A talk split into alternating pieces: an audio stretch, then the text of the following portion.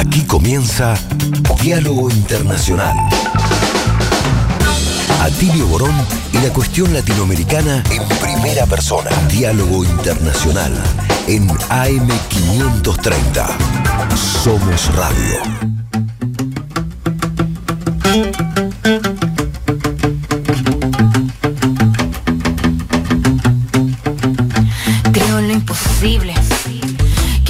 Locura más cuerda es buscar cómo ser libre. Creo en lo imposible. Que de nuestras espaldas brotarán las alas que nos harán volar invencible. Creo en lo imposible. Que el símbolo silenciará el efecto de sus misiles. Creo en lo imposible.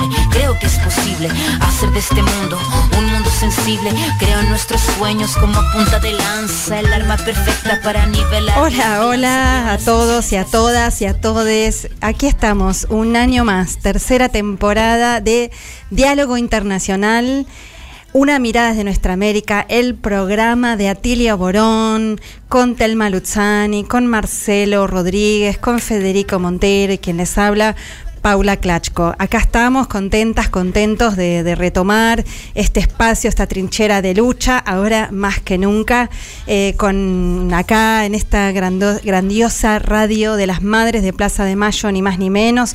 Por supuesto que como ya saben, es una coproducción de la radio UNDAB con la radio de las Madres de Plaza de Mayo, Somos Radio. Pero antes de ir a los agradecimientos y de contar quiénes nos repiten por América Latina, por supuesto que vamos a saludar aquí, eh, en primer lugar, a nuestro queridísimo eh, recién, reciencito llegado de su gira mundial, eh, Atilio Borón. ¿Cómo estás? ¿Qué tal? ¿Qué tal? Buenas tardes a todas y todos. La verdad, feliz de estar otra vez en Argentina, feliz y preocupadísimo.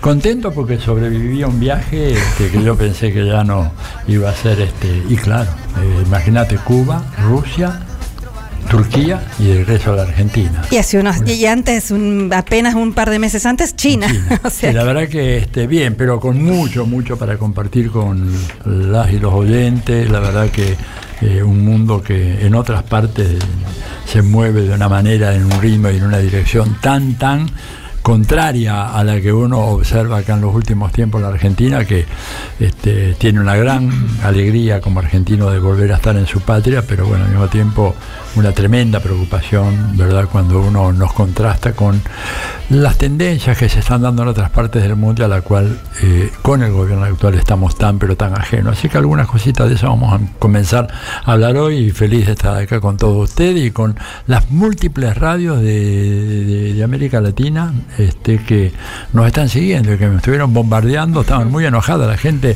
a mediados de febrero, decía, ¿cómo? ¿Cuándo empiezan? Bueno, eh, espera un momentito, tenemos derecho a tener un poquito de vacaciones, así que bueno, feliz de estar con ustedes una vez más. ¿eh? Bueno, qué bueno, qué bueno, Atilio, esa, eh, alejarte un poquito te, te, da una perspectiva también uh -huh. mucho más eh, seria, ¿no? Al, al, volver a este país que está pasando por momentos tan duros. Y Telma, querida Telma Luzzani, ¿cómo andás? Muy bien, también con mucho, muchas ganas de estar otra vez acá con ustedes, con los oyentes y pensando, ¿no? Eso que hablábamos un poco fuera del aire, estos dos meses, apenas dos meses, lo que ha cambiado el mundo, lo que desde ya lo que ha cambiado la Argentina. La última vez que hablamos con nuestros oyentes, este, todavía no había asumido el presidente Javier Milei, eh, porque fue antes del 10 de diciembre, y prácticamente eh, como digo, y creo que lo que nos va a contar Atilio va a servir muchísimo. Nosotros hablábamos mucho de un mundo multilateral que estaba viniendo y un mundo unipolar que estaba eh, muriendo, pero creo que ah, ya estamos muy avanzados en ese cambio, ¿no es cierto? Prácticamente podemos decir que la, uno de los temas que siempre tratamos, como era la guerra en Ucrania, bueno, esa guerra ya prácticamente está definida, si bien no quiere decir que va a terminar pronto, pero ya está definida. Es decir, han pasado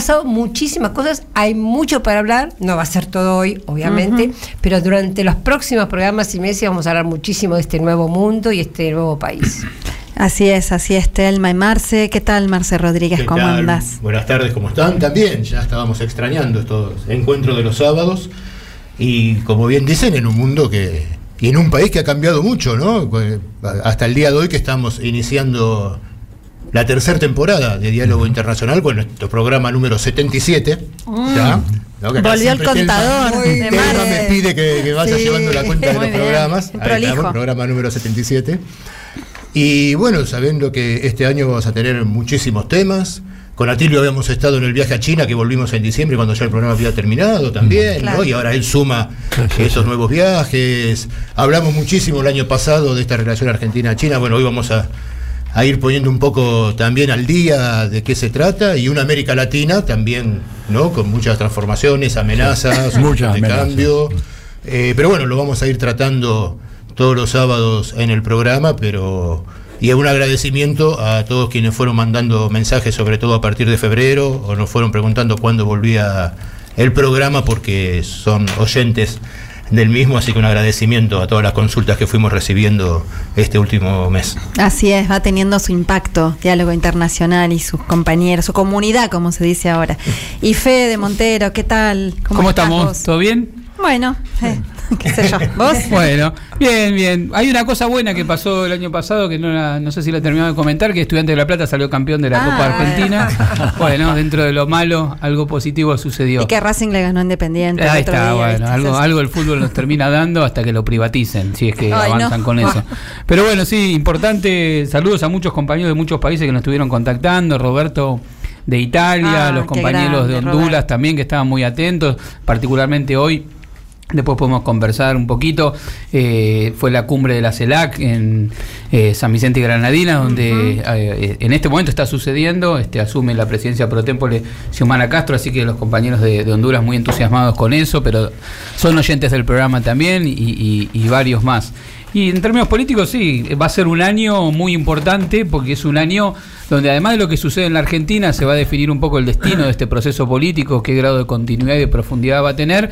Es un año fuertemente político electoral en la región y en el mundo. Estamos hablando de elecciones muy importantes, por ejemplo México, que está a las puertas, Rusia, más allá de los vaivenes y la continuidad del proceso político de, de Putin, este, bueno, se dirime mucho políticamente ahí, Estados Unidos a fin de, a fin de año y entre medio varios otros, me parece que es un, un año en el cual el análisis de, los procesos políticos en clave lo que sucede en las elecciones va a dar mucho que, mucha tela que cortar respecto de este mundo en transición y cómo se van posicionando los países en el marco de esta transición y lamentablemente el camino que ha emprendido la, la Argentina a partir de la presidencia de Milei, que tiene que ver con, con, una, desde mi punto de vista, con una nueva reversión del realismo periférico, que era, bueno, estos son los poderes mundiales y vamos a hacer buena letra a ver si nos va bien, y en realidad... Si uno analiza lo que hacen las potencias occidentales con las que se supuestamente se identifica Milei, ni siquiera son ellas las que están haciendo esto. Entonces, da mucho para pensar a qué está jugando, a quién es funcional y cuáles son las horizontes y perspectivas del campo popular en nuestro país en esta eh, delicada coyuntura. Bueno, cuántos desafíos. Ahora vamos a, meternos de cabeza en algo de todo esto que iremos desplegando sábado a sábado. Antes quiero saludar y agradecer a nuestro productor Leandro Deza y también a nuestro operador Gustavo Hoffman y bueno, y también a las compañeras y compañeros de la UNDAP que colaboran en la producción de este programa, a Noelia Giorgi, a Matías Bello, otro compañero que creo que se, ha- se está sumando ahora, y también a Lalo Recanatini, que hoy nos mandó unas musiquitas muy lindas eh, que nos van a estar acompañando. Y no sé si me olvido a alguien. Rodolfo Maúl. Ah, Rodolfo, por supuesto, también el secretario de Cultura de la Universidad Nacional de Avellaneda. Bueno, y también vamos a mencionar entonces a eh, quienes nos repiten, así se, qué feo decir repetir, pero es así, ¿no? Sí, es el lenguaje radial. Eh, en, bueno, mandamos muchos abrazos y agradecemos a FM Mestiza. Radio 88.5 de la Universidad Nacional Arturo Jaureche, a la FM UNER Paraná 100.3 de la Universidad Nacional de Entre Ríos, a Radio Achala de Mina Clavero, Córdoba, eh, a eh, también FM 90.3, gente de radio de Bariloche, a la radio del sur de Venezuela, a Oyeven también de Caracas, Venezuela, a el al radio Ilse. del Instituto Latinoamericano de Comunicación Educativa con sede en México. Y bueno, creo no estar olvidándome de ninguna. Les agradecemos muchísimo y bueno, les contamos que entre otros temitas que ya estuvimos charlando recién, también vamos a estar eh, abordando el tema principal, más serio, más duro, más espantoso que vive el género humano hoy, que es el genocidio que se está perpetrando eh, bueno, ya desde, lamentablemente, ya creo que van 148 días de este genocidio, eh, este último genocidio y más brutal que entabla el Estado de Israel contra el pueblo de Gaza, particularmente contra los, y las palestinas. Y vamos a estar entrevistando al eh, compañero, señor embajador de Palestina en Argentina, Riyad Aslavi, no sé si lo estoy pronunciando bien, en un ratito más. Así que bueno, esto, eh, además nos ponemos a tono, compañeros, compañeras, eh, porque hoy es, eh, es, una jornada mundial, una jornada global, ¿no? Hay marchas en varios países, en varias capitales de Europa. Entre ayer y hoy hay muchas Y mañana incluso también, acá en Buenos Aires, yo, me llegó una convocatoria que hay una, acto, una actividad a las 3 de la tarde en el Parque de Rivadavia y a las 5 se sale en caravana hasta el Parque Centenario. No sé si ustedes conocen de alguna otra o las oyentes, los oyentes nos pueden también avisar. Y de paso les paso que me estaba olvidando y ya la conocen, pero les decimos la línea de oyentes para que nos manden los mensajitos al 11 3200 0530 11 3200 0530 ¿Y qué otros vos querías No, quería agregar algo al respecto y es, bueno, por un lado la brutalidad, como vos decís, el genocidio, que creo que tiene un componente nuevo atroz y es que se mete en los living y en, los comedores de nuestras casas porque esto está pasando, lo pasan en vivo por mm. televisión. Mm. Es decir, de alguna manera te, ponen, te hacen cómplice, si mm. crees, de esa barbaridad, ¿no es cierto? Y por otro lado, mm, subrayar mm, que muchos países de América Latina, desgraciadamente no el caso de la Argentina, si bien en la Argentina también ha habido muchas movilizaciones a favor de Palestina, pero no a nivel estatal, digamos, pero muchos eh, gobiernos del continente han tenido posiciones muy, muy duras con respecto al gobierno de Benjamín Netanyahu, el de Israel. Por ejemplo, Chile, por ejemplo, Petro, Gustavo Petro de Colombia, desde ya Ignacio Lula da Silva de Brasil, en caso tanto de Petro como de Brasil, como Lula, se han ha habido incluso eh, eh, choques diplomáticos al respecto. Y Fede hablaba de la reunión que fue esta semana, estos días, en la CELAC el viernes, ayer sí, empezó, ayer. Comenzó ayer y hoy es la... Exacto. Y Lula tuvo, eh, bueno, primero que habló, le dijo directamente, no solo no es guerra, es genocidio, como es la consigna, sino habló de carnicería, habló de masacre, fue durísimo con respecto a Netanyahu, pero además llamó a que la CELAC, junto con la Organización de Estado de la Asamblea General de Naciones Unidas, eh, llamaran a un cese del fuego. Y estaba Guterres en la CELAC, así que lo estaba escuchando ahí. Exactamente, estaba Guterres, así que esto fue muy fuerte y me parece muy... En, el entretanto, quiero, ya que creo que hoy no vamos a hablar mucho de Brasil, se dio esta semana, o el domingo pasado, el domingo 25, una gran manifestación de los bolsonaristas, estaba Bolsonaro, llorando abrazado a la bandera de Israel.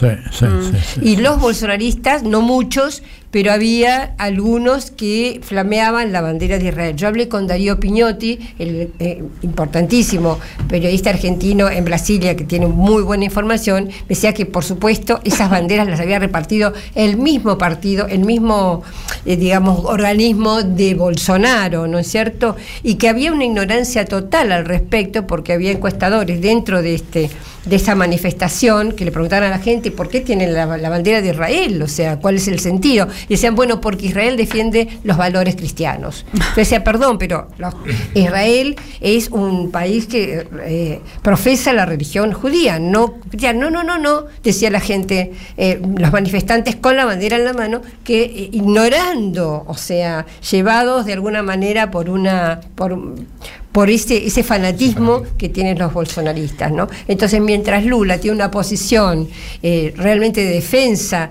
del pueblo palestino, como corresponde, porque la verdad que los están queriendo matar, em, eliminar de, su territorio, tenemos esta otra que no fue poco, digamos, en esa manifestación, no podemos decir que fue enorme, pero, fue muy importante, mismo Lula lo reconoció, dijo, no no desvaloricemos lo que está pasando, no desvalorizamos.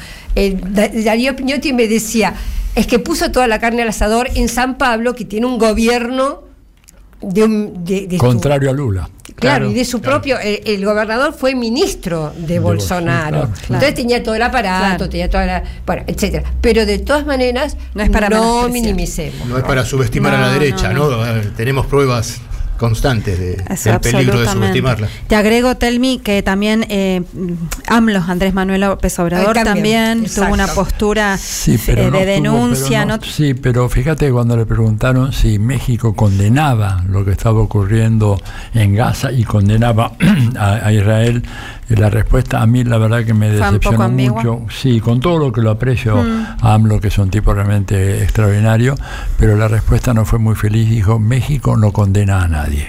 Esa respuesta la verdad que para mí Ah. fue, te digo, una puñalada, porque yo pensé que iba a decir México condena categóricamente esto que todo el mundo considera un genocidio, una masacre, y dijo, bueno, hay que entender esto de vuelta en el contexto de las muy delicadas y hipersensibles relaciones entre México y Estados Unidos. Igual Sí, sí habla de genocidio, ¿eh? Sí, menciona eh, un- una cosita más con respecto a eso. Sí menciona claramente genocidio y Sí, está todo el tiempo sí, denunciando que la prensa se ocupa de, de nimiedades y no de los verdaderos problemas.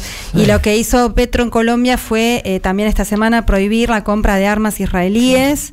Eh, Bueno, y, y- y también para mencionar, ahora ahí te dejo Fede, eh, para mencionar de mm, como un tema también eh, eh, terrible que, que- que muestra también todo lo que se pone a flor de piel con esto es eh, ese soldado estadounidense Claro, que que, se- inmoló, que se incendió frente a la embajada de Israel En. Estados Unidos, en Washington. El nombre del- de los soldados estadounidenses es Aaron Bushnell. Sí, me parece que, siguiendo un poco el, el tema eh, en su repercusión internacional y la figura de Lula quizás contrapuesta a la figura de Milei en la América Latina como dos grandes polos respecto de los posicionamientos internacionales que tienen en la cuestión palestina, del, del conflicto entre Palestina e Israel, este, una cuestión que va más allá incluso de eh, la condena a eh, el genocidio que lleva adelante el, el- el ejército i- i- israelí sobre la población palestina, sino que se ha transformado en una causa de esta nueva derecha reaccionaria. Una cau es un elemento más dentro de lo que constituye la identidad de esta corriente política reaccionaria.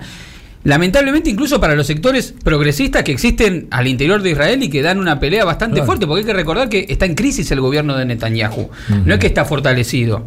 Este, pero bueno, quería Y el mismo Netanyahu, ¿no? quería muy, muy acosado. no por dejar de notar esto porque eh, es por eso que eh, los bolsonaristas tienen la bandera de Israel porque se ha transformado en un elemento constitutivo de esta nueva corriente de esta derecha reaccionaria que existe en distintos lugares que en algunos lugares tiene un matiz más nacionalista en otros más, li- más liberal como acá pero la cuestión de Israel la causa de, de sostener a Israel y en particular la, la figura del gobierno actual de Israel se ha transformado en un elemento constitutivo De esta derecha De esta nueva derecha Y- reaccionaria y del mundo. Y, y yo agregaría, Federico, que si uno recuerda lo ocurrido en la década de los 30, en muchos movimientos nacionalistas en América Latina, el Hitler y el régimen de Hitler era asumido como propio, ¿verdad?, de, es la identidad que se estaba defendiendo. Yo recuerdo, por ejemplo, en Chile, este, la derecha fascista chilena, realmente, o mejor dicho, la derecha tradicional chilena se fascistiza y adopta inclusive los uniformes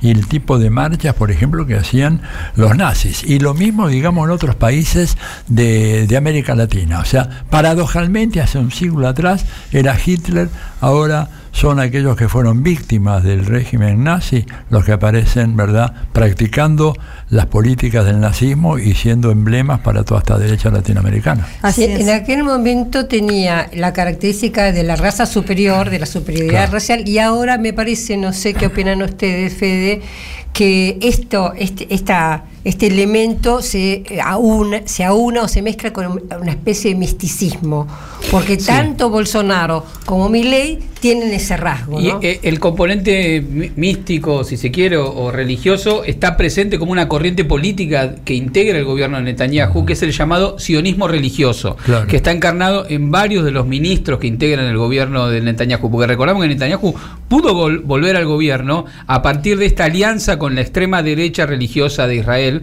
que son los que tienen, en realidad son ellos los que tienen el proyecto de que deje de existir Palestina, como Palestina. tal.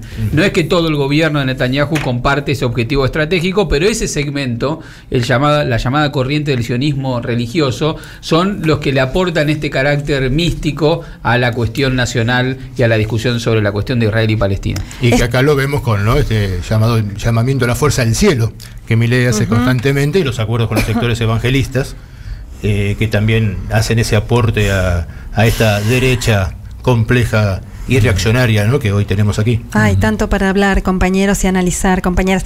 Eh, eso que ustedes dijeron que la que la de que es un elemento nuevo, que la derecha sioni- la derecha antes en la década del 30 Sí. era antisemita Sí, y que ahora eh, eh, todo lo contrario, toman esta bandera de Israel, por lo menos este la parte no más Bueno, siguen siendo antisemitas porque los palestinos son semitas. Sí, ¿verdad? exactamente. Y este es un, un detalle Sí, que... eso lo, lo escuché en una muy interesante conferencia eh, cuando vos estuviste, que también la tuya estuvo genial en la Casa de las Américas en Cuba, ahí con el Ah. Árbol de la Vida. También Ah. Ignacio Ramonet, al final de su... Sí, Claro. planteaba justamente este tema. Bueno, tenemos tantas cosas, vamos a enseguida eh, volver. Tenemos la columna de Telma sobre Rusia, el, discurso de Putin. También ahí nos va a estar contando Atilio sobre su viaje, su experiencia directa. La columna de Marce sobre China, como siempre, nuestro sinólogo estrella. Y también la de Fede, analizando, desmenuzando, metiéndose de cabeza en el espantoso eh, episodio que vivimos aquí en la Argentina eh, a partir del discurso de Javier Milei ayer en la apertura del el año de- del, Parlamento argentino. Bueno, enseguida venimos. Deja tu mensaje en nuestra línea de oyentes de WhatsApp. 11 3200 0530. Somos Radio. AM530. Todo el tiempo hay ideas. Hay ideas simples y no tanto. Hay ideas que nos asombran siempre y hay otras que nos cambian para siempre. Hay ideas grandes y hay grandes ideas. Hay muchas ideas. Lo importante es que funcionen. Como Banco Credicop, el banco cooperativo ideado para que nuestros sueños se hagan realidad. Hay otra idea de banco y funciona. Sumate. Banco Credicop Cooperativo. La banca solidaria. Cartela comercial y de consumo. Consulte productos y servicios en www.bancocredico.com o a través de Credicop responde al 0810 888 4500. Tronador, agua mineral, botellones y dispensers para el hogar y la oficina. Hacé tu pedido al 4201-2627 o mandanos un mail a info arroba aguatronador.com.ar. Tronador, agua de mesa envasada. 12 de octubre 632 en Avellaneda. Café Bantú. Máquinas expendedoras de oficina y también el mejor café para tu casa. Teléfonos 4304-3927 y www.cafebantú.com.ar. Protection Top SRL, empresa de seguridad privada, instalación de alarmas, cámaras, servicios de seguimiento, custodias personalizadas, rastreos por GPS, servicios especiales, las 24 horas, los 365 días del año. Llame gratuitamente al 0810-333-2008 o al 4-205-9777. Protection Top, líder en seguridad privada. AM530. AM530. Que la radio es comunicación, es imaginación, es educación. No hay nada que eduque más que una radio, no hay nada más que te haga imaginar cosas que una radio. Cuando uno es chiquito y escucha por primera vez la radio, te imaginas cualquier cosa, es impresionante. Te armas un teatro. AM530. La radio de las madres de Plaza de Mayo. Atilio Borón, Telma Luzani, Federico Montero, Paula Clasco, Marcelo Rodríguez, Florencia Turci Colombo. Diálogo Internacional en AM530. Somos Radio.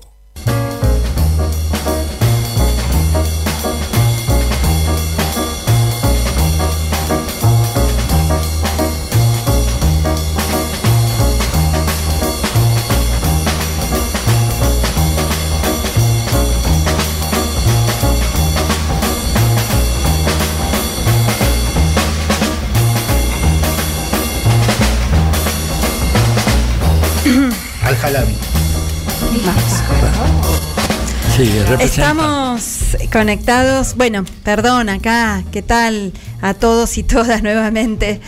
ordenándonos aquí en este primer programa de la tercera temporada de Diálogo Internacional, una mirada de nuestra América y bueno, como decíamos hace un ratito, el tema más importante, mm, no para nosotras y nosotros, sino para la humanidad entera, es, eh, es horroroso y es lo que está viviendo en este momento el pueblo de Palestina, sobre todo en Gaza, pero también en toda Palestina y, y, es un genocidio. Y por eso estamos comunicadas y comunicados con el embajador de Palestina en la República Argentina. Él es Riyad Al-Halabi, eh, con quien hemos ya tenido el gusto de haber eh, hablado en otras ocasiones aquí en Diálogo Internacional. Y bueno, eh, querido embajador, te saludamos aquí, Telma Luzani, Marcelo Rodríguez, Federico Montero, Paula Clachco y Atilia Borón. Preguntarte cómo estás es difícil, pero te damos la palabra, Riyad. Muchas gracias por recibirme el día de hoy y agradezco mucho su interés de, de siempre de, de sensibilizar a la gente sobre qué está pasando en, en Palestina en total y especialmente en Gaza. Uh -huh. uh, muchas gracias y saludos a todos que están escuchando uh, tu radio Madre de Plaza de Mayo. -huh. bueno, hoy se cumple 148 días del genocidio del Estado sionista israelí contra mi pueblo, el pueblo palestino, contra su causa justa. Y este, la agresión de Israel en Gaza no es solamente una guerra, es una masacre interminable, es un genocidio, como usted ha mencionado, eh, mientras el mundo observa el genocidio en desarrollo. Eh, no se toma ninguna medida que eh, puede prevenirlo. Este es que duele la humanidad y, y, que muestra que hay un fallo de la humanidad, un fallo de la ley internacional y las cartas de Naciones Unidas. Eh, nada de lo que está sucediendo en Gaza es justi eh, justificable y, y ninguna, eh, ningún ser humano debería quedar callado al frente de este sufrimiento que está viviendo el pueblo palestino. Eh, en Palestina y especialmente en Gaza, de verdad, no hay un refugio seguro, ni un lugar al, al que vol volver la gente en Gaza. Eh, eso nos recuerda eh, mucho en los días previos y posteriores del establecimiento del Estado de Israel en 1948, cuando las milicias sionistas luego eh, que luego se convirtió a ejército israelí llevaron a cabo la gran eh, operación eh, de vaciar el territorio palestino, es decir, eh, la expulsión en, en, en, masa de, del pueblo palestino originario y destruir las localidades y de donde de, de, salieron los palestinos. Uh -huh. eh, en, este, en, aquel tiempo hay expulsado uh, más de la 750 mil palestinos de estas aldeas. Entonces este este nos recuerda mucho de, de la Nakba del 1900. El Nakba significa el catástrofe del 1948. La, uh, la, ofensiva de Israel contra Gaza uh, no es una operación de venganza, eh, menos aún de autodefensa. Eh, Israel como fuerza ocupante no tiene eh, el derecho de autodefensa, es un, un, un Estado que ocupa otro. Eh, es una operación, si podemos llamarlo, es una operación de exterminio. Es, es, la solución final del mm. gobierno israelí que ha puesto en marcha para liquidar la causa palestina y para exterminar el pueblo palestino. Eh, y un anciano, yo lo vi en televisión cuando explicando sobre qué está eh, pasando en, en, en Palestina, eh, especialmente en Gaza, él es un anciano palestino que en Gaza, cuando hicieron una entrevista de él, eh, y él mismo ha vivido en carne propia del, la Nakba, el catástrofe del 1948, y, y, fue refugiado después en Gaza, describió en una frase qué está pasando, y aquí quiero citar, él dijo que en una noche del 2023 dormimos y despertamos en una mañana de la Nakba del 1948.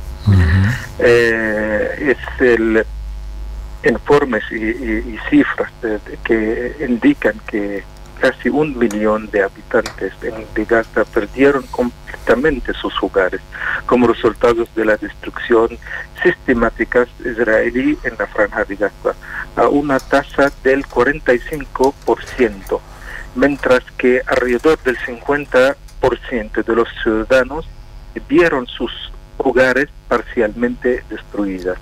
Aquí estamos hablando de 75% de la ciudad o de la franja de Gaza fue destruido, fue destruido. Y además a la destrucción sistemática igual eh, de, la infraestructura. Eh, que afectó a las redes de agua, eh, alcantarillados, eh, y según el municipio de, de Gaza, desde el inicio de la agresión israelí, eh, ha destruido 42 mil metros lineales de tuberías de agua, 40 pozos de agua también. Igual la destrucción de las redes eléctricas principales, redes de comunicaciones, además de destruir fábricas, panaderías, tiendas, lugares de cultos, escuelas, universidades, bancos, etcétera. Según si, si, si hay un tiempo para decir más cifras que son terribles, solamente en, en, en, 148 eh, días de genocidio, eh, Israel ha eh, cometido 200 2000, perdón, 2.640 masacres. Masacres ahí, el masacre, eh, si, si, podemos explicar, cuando es, es más de 10 personas se, se, mueren al mismo tiempo. Eh, Israel desde, desde 148 días ha cometido 2.640 masacres, donde ha, fue resultado más de 36 7.000, 37.600 de, de vidas de palestinas y palestinos. Entre de ellos, ese 37, 37 eh, 1600 estamos hablando de asesinatos y también desaparecidos, porque hay, hay más de 7.000 desaparecidos que todavía están bajo escombros y tirados en las calles porque eh, las defensas civiles o ambulancias no pueden llegar al lugar por eh, porque Israel no lo permiten a entrar a estas zonas para sacar los cuerpos o igual para salvar los heridos. Eh, entre de los eh, asesinatos eh, desde, desde, el, desde empezó el genocidio, la cifra dice que hay más de 13.230 niños y niñas ah. y 8.860 mujeres y 340 de, de, de estos asesinatos también hay más de 340 el equipo eh, médico, incluido eh, eh, enfermeros, enfermeras y, médicos, y 47 de, de, la defensa civil. Y aquí una, una cifra muy importante también, que es 132 periodistas. 132 periodistas. Este nunca ha pasado en ningún la historia, en ninguna guerra eh, en nuestra uh, historia moderna que durante estos cinco meses uh, ha caído 132 periodistas. Embajador Atilio Borón habla, ¿cómo le va? Bien, gracias. Bien, eh, estremecedor su relato, conocíamos mm, algunas de estas cifras, las suyas son mucho más precisas y contundentes. Es un crimen de lesa humanidad, es un genocidio imperdonable, es una masacre que habla de que el régimen neonazi de Israel está dispuesto a culminar la limpieza étnica de Palestina y arrojar a todos los palestinos al mar o al desierto. Ante un proyecto como esto, ¿cuál ha sido la reacción, por ejemplo, de los países que más se solidarizaron con ustedes? Por ejemplo, se habla mucho de que Egipto está ayudando. Egipto inclusive eh, se ha visto afectado por el ataque eh, de indiscriminado contra la población civil indefensa por parte de Israel. ¿Cuál es la política de Egipto y de otros países árabes que debían salir unánimemente a exigir el inmediato alto del fuego? Bueno, eh, hay muchos países, no solamente los árabes, no, eh, los árabes siempre eh, también en los países árabes como gobiernos y pueblos eh, están apoyando el pueblo palestino igual que el mundo libre el mundo libre de los países del mundo libre. Estamos hablando de, de, los de los países de América Latina hay también los países africanos y, los países asiáticos hay muchos países que están apoyando y también vimos que China Rusia eh, también ha presentado eh, para, para eh, proyectos en, Naciones Unidas, en el Consejo de Seguridad, para pedir el alto de fuego y allí fue enfrentado por el veto americano o de Estados Unidos. Tres veces había intentos para, para el alto de fuego y siempre allí viene Israel para, perdón, Estados Unidos para defender eh, su hijo malcriado uh, de, de, eh, de, de, no pasar estas resoluciones. Eh, Egipto y como otros países de, del mundo árabe también uh, ayudaron en, en, el, en, el, caso que presentó Sudáfrica eh, al frente del eh, el Corte eh, Internacional de Justicia y también en el último que porque había una resolución para para la opinión de, del, del, Corte Internacional de Justicia sobre la larga la ocupación de, de de Palestina de parte de, del Estado sionista israelí. Y ahí eh, presentaron también eh, su eh, intervención verbal y igual estamos viendo que Egipto y Qatar en especial están eh, trabajando eh, desde el inicio de este genocidio eh, como intermediarios para parar este, esta agresión, este limpieza étnica. Entonces nosotros estamos hablando y todo el mundo especialmente cuando cuando cuando cuando la gente vean eh, este eh, genocidio porque es un genocidio televisado porque todo el mundo está viendo en frente de sus ojos que está haciendo Israel porque eh, esa es la primera vez en la historia que las reglas de, de, guerra se ha cambiado. Israel está cambiando las reglas de, guerras. Nunca eh, fuimos testigos en, cualquier otra guerra en, el pasado o el antepasado también que los hospitales, los colegios, los refugios seguros están eh, son objetos objeto de eh, objetivos militares, objetivos militares, así es, militares. Y este es, es, una violación clara eh, de, de, de, la ley internacional y de las cartas de, Naciones Unidas, eh, especialmente después de la Segunda Guerra Mundial. una cifra importante que la destrucción que está pasando hoy en día en Gaza nunca ha pasado en la historia porque hasta en la Segunda Guerra Mundial, eh, la destrucción que pasó en Gaza, este, unos expertos que dicen para eh, la, reconstrucción de la franja de Gaza necesita más de 70 años. Imagínate. Entonces, imagina cómo eh, más de un millón novecientos personas perdieron sus casas. Las casas no solamente son son, son eh, piedras, no es, es- son piedras, es, es recuerdos, es futuro, es esperanza.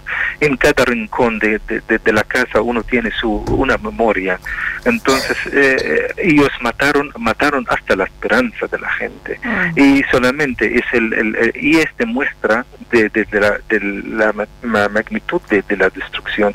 Ese mu- muestra clara que Israel quiere destruir toda Gaza quiere que la gente no vuelven a sus a sus a, a sus tierras a sus eh, lugares a, a su patria. Y es el, el- el- el plan eh, realmente no es acabar con Hamas sino acabar con el pueblo palestino. Así es. Qué duro, qué, qué horror, eh, embajador. Eh, sabemos que hoy también hay eh, una jornada alrededor del mundo, hubo varias marchas en distintos países de no, todos los continentes, escuché varias en Europa, acá en América Latina también, en Cuba, en Venezuela, en, en varios lugares. Mañana hay una en Uruguay a- ayer también Ajá, sí. también. Sí, sí. Y mañana hay una convocatoria también, ¿verdad? En, en, en, en Buenos Aires aquí en Buenos Aires a las 3 de la tarde en el Parque Rivadavia y luego una caravana a las 5 hasta el Parque Centenario, ¿verdad? ¿Es así? Eso es cierto, eso es cierto. Yo- yo- yo- nosotros eh, hemos visto eh, desde, desde el principio de este genocidio que todo el mundo, todo el pueblo, los pueblos libres, todos que eh, creen en la justicia, que creen en, en, en las leyes internacionales, que, que son humanos, porque... eh, para, para, para defender a Palestina no tiene que ser palestino, no tiene que ser árabe, No, claro. solamente tiene que ser humano.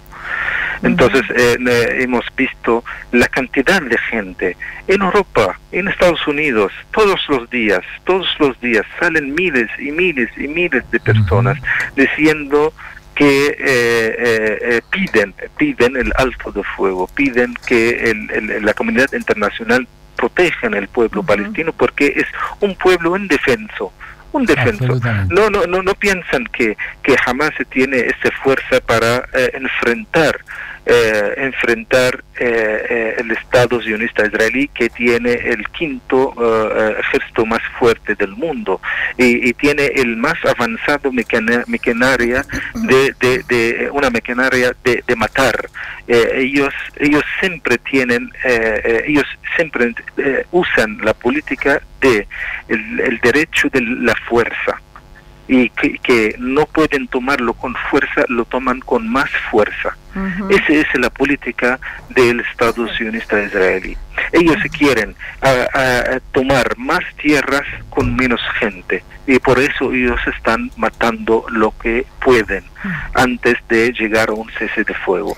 Un cese de fuego eh, Israel siempre dice que no quiere un cese de fuego porque ellos quieren seguir con su plan. Así es. Y igual, eh, un cese del fuego eh, o un cese alto del fuego eh, significa es el, el último día de, de- del criminal. Netanyahu en su poder, el último día de sus gabinete que tiene más, más fascistas que, que estuvieron en, en, en, en, eh, en la Segunda Guerra Mundial, como Ben Gavir, este que dijo que eh, tienen que, Israel tiene que eh, buscar otras formas eh, más que matar. Ellos quieren matar los palestinos con mucho más dolor, porque dice él que matarlo se descansa. Eh, tenemos que matarlos eh, poco a poco, y por eso ellos están usando el, arma de, de hambre contra el pueblo palestino. Y, y el jueves pasado, todo el mundo, todo el mundo ha condenado hasta Estados Unidos, sí, ha condenado que ha pasado en, en, en, en la masacre de, de, de, de- se llama eh, de, la calle de, de Nablus en, norte, en- en. Gaza, en el norte de Gaza, cuando la gente se fueron a, a buscar las ayudas humanitarias que llevan más de un mes sin entrar ningún ni, ni una gota de agua un mes completo. Entonces ellos escucharon que va a entrar unos eh, eh, 30 camiones con ayudas humanitarias y ahí se fueron al, a la zona y empezó eh, el ejército sionista israelí a disparar y mató más de 118 personas que fueron y que fueron a buscar la comida de sus hijos. Ahí a- para buscar eh, harina para, para para hacer el pan. Entonces ahí en este en este incidente se mezcló la harina con la sangre del- de, de la- de- de los civiles.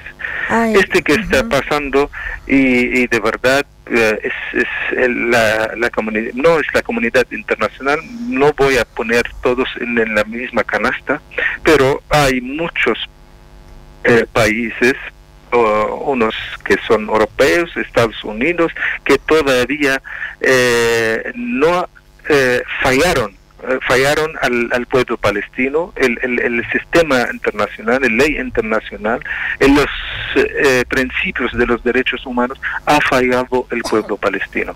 Porque, porque nosotros es- siempre estuvimos esperando que, que el- los gobiernos, porque los pueblos libres en todas partes, en Estados Unidos, en, en, en Europa, se levantaron, se salieron a las calles a, a- a condenar estos actos.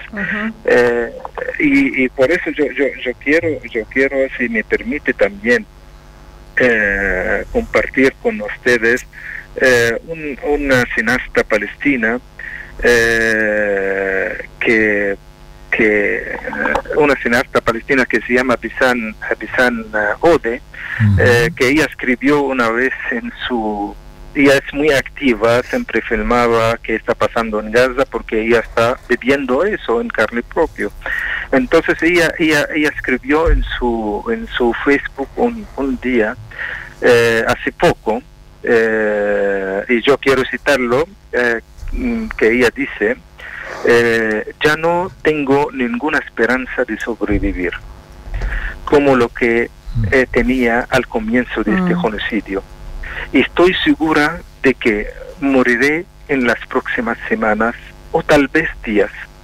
En- mi mensaje al, a quien apoya el genocidio del Estado sionista. Ustedes no son inocentes de lo que nos está pasando a nosotros. A ustedes como gobiernos o pueblos que apoyan el genocidio de mi pueblo por parte de Israel, no los perdonaremos. La humanidad no los perdonará. Aun a que moremos, la historia nunca lo olvidará. Este que escribió hace pocos días eh, este activista palestino eh, que se llama eh, Ode. Entonces este también se muestra cómo se los palestinos que los dejaron yo no quiero los dejaron solo pero pero eh, hay hay movimientos de los pueblos pero solamente que los gobiernos escuchan estas voces y intervienen para decir a Israel basta de decir a Israel tiene que ser un estado eh, que respeta las leyes los derechos. Nosotros los palestinos no estamos pidiendo nada más que vivir con dignidad. Así es. Así es, eh, compañero Riyad, eh, desde acá le mandamos eh, por su intermedio eh, toda la disposición desde este espacio, humildemente, de todos los que aquí tenemos y representamos y expresamos para solidarizarnos y, y activar en cada momento con la denuncia. Eh, también me enteré que hubo otra nueva masacre, además de lo terrorífico que ya usted contó recién. Todos los días es, es algo más terrorífico que el día anterior. Y bueno, la humanidad tiene que estar bien activa, decir basta de, mas- basta de masacre, basta de genocidio, basta de apartheid, basta de de ocupación y bueno, viva la Palestina libre, con esto lo despedimos, le mandamos un abrazo fuerte y Bueno. bueno, A, aquí a estamos través de ustedes solamente quiero decir a todos que nos escuchan que nunca dejan de hablar y de compartir informaciones del pueblo palestino y su causa justa. Así es. Eh, cada uno, cada uno es importante de su lugar. Muy Cada acción hace diferencia. Entonces tienen que compartir, tienen que hablar, tienen que informar sobre el genocidio que la ocupación israelí está cometiendo con el digno pueblo palestino y de verdad juntos cambiaremos realidades. Muchísimas y gracias. siempre yo eh, termino diciendo que Sí. no nunca olvidan que eh, la Tierra Santa es Palestina y las Malvinas son argentinas. Muchas gracias, embajador. Un gran abrazo. Hasta luego. igualmente.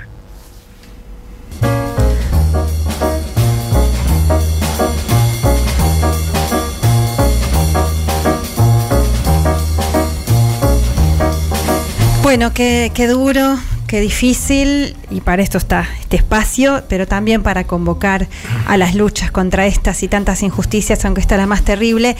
Y ahora queremos escuchar eh, un poquitito la voz de nuestras y nuestros oyentes. Fede, nos contás que nos estuvo. Estuve anotando acá este, algunos de los mensajes de. Bueno, mucha gente está escribiendo desde el comienzo del programa, saludando por el comienzo a Tilio, a Paula, a Telma, a todos nosotros acá en la mesa, Bernie de Quilmes, Estela de Guernica, Horacio de Santa Fe, Silvina María Sati también, Antonio de Devoto, Marisa de Boedo. En particular nos mandan un mensaje de Salta que eh, no nombramos a una FM que nos está repitiendo también en Salta. FM La Cigarra 88.7, así que la anotamos, le mandamos un abrazo grande a la gente de Salta. Roberto Casela de Italia, le manda un abrazo grande a, a Tilio, a Paula y demás compañeros y compañeras. Florencia de Caseros, bueno, muchos opinan también sobre sobre la entrevista, mostrando la solidaridad con el pueblo palestino. Eh, bueno, muchas intervenciones, les agradecemos, la verdad que no podemos nombrar a todos porque realmente son muchos los mensajes, pero les agradecemos la, participación a, los oyentes. Vamos a... Una, yo quiero aclarar que Estela de Guernica es una gran amiga mía, es una genia, es una activista, una mujer de mucha trayectoria, mucha lucha, con toda la humildad y le mando un beso enorme y la adoro. Y también Fernando Esteche nos escribía y nos mandaba eh, buena suerte en este comienzo de ciclo. También Rosantel, nuestra oyente permanente, más, temprano nos deseaba suerte en este comienzo de la tercera temporada. Y un saludo, hoy tuvimos una reunión a la mañana ah. del ciclo de complementación curricular de licenciatura en historia de los docentes, del cual somos parte con Atilio, con Paula y todos nuestros nuestras compañeras y compañeros también nos mandaron saludos y nos deseaban suerte, así que desde acá queremos retribuirle un saludo a todos ellos en un año que va a ser de mucha lucha en defensa de la universidad pública. Así es. Bueno, y aparte también nos estábamos olvidando algo importante para que nuestras oyentes y nuestros oyentes sigan llamando y ahora, bueno, o que vuelvan a llamar, porque vamos a retomar esta linda tradición, ya podemos decir, de sortear un libro. Así que bueno, lo decimos ahora porque nos olvidamos antes, Fede, ¿cuál El vamos libro a es eh, una reedición de un texto muy importante, es eh, la reedición del texto después del derrumbe, teoría y práctica de la política en la Argentina que viene, que son las conversaciones que tuvo Néstor Kirchner con Torcuato Ditela en el año 2002, antes de arrancar el proceso político que, representó la década ganada en la Argentina. Es una reedición que realiza la Escuela Justicialista de Néstor Kirchner, un espacio de formación política eh, y de intervención doctrinaria y programática. Así que es un, me parece que es un buen momento para pensar después del derrumbe y volver a volver a anclar respecto de cuáles fueron las ideas que posibilitaron un proceso político que abrió una nueva etapa en la Argentina y sin quedar anclado en el pasado, en una idea nostálgica, sino de revisar en el contexto de la crisis que representó el 2001 y el 2002, cómo las ideas de, de, Néstor Kirchner en ese momento ya prefiguraban la posibilidad de una alternativa para la Argentina y me parece que en este momento volver a revisar eso es más que pertinente. Así que a todos y todas quienes quieran participar por el sorteo del libro, les pedimos que, en los mensajes al 11 3200 0530 digan quiero el libro. Dale. Y los anotamos y al final del programa anunciamos quién. Guido Ditela está muy citado en tu libro, Atilio, a contramano, en tu autobiografía dialogada. No, eh, Guido, pero, claro, este es Torcuato. no, no, confundamos los Ditela, claro, porque son bastante distintos. Son bastante distintos. Vos mencionabas. Yo menciono a, los dos. A los dos. La verdad, yo tuve una gran, Guido fue canciller. Tuve una gran relación con ambos. Guido fue el, canciller de Menem, ¿no es cierto? Pero un tipo que tenía un pensamiento que iba mucho más allá de las directivas que venían del menemismo. Y Torcuato fue, digamos, un sociólogo destacado, destacadísimo y que captó antes que muchos en la comunidad sociológica lo que podía hacer Néstor Kirchner. Así que la verdad que ese libro es una joyita y bueno, ojalá que alguien lo gane y lo disfrute, ¿no? Bueno, bueno, enseguida venimos a disfrutar un temita y volvemos.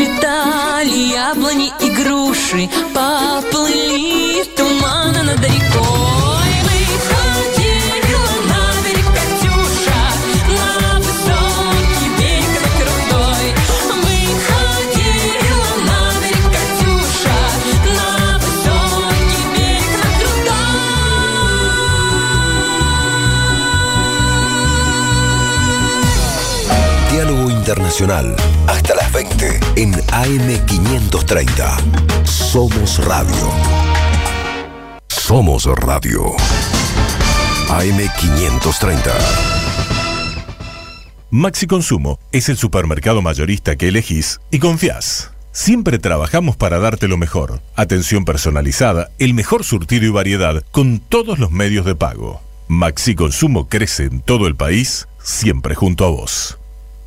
Tronador, agua mineral, botellones y dispensers para el hogar y la oficina. Hacé tu pedido al 4201-2627 o mandanos un mail a info arroba aguatronador.com.ar. Tronador, agua de mesa envasada. 12 de octubre 632 en Avellaneda.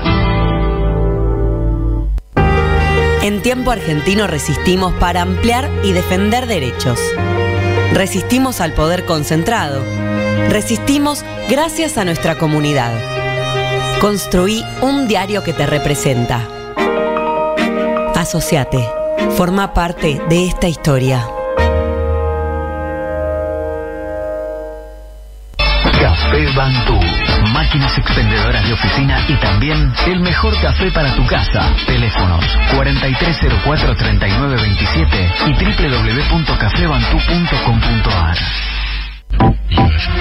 Protection Top SRL, empresa de seguridad privada, instalación de alarma, cámaras, servicios de seguimiento, custodias personalizadas, rastreos por GPS, servicios especiales, las 24 horas, los 365 días del año. Llame gratuitamente al 0810-333-2008 o al 4-205-9777. Protection Top, líder en seguridad privada.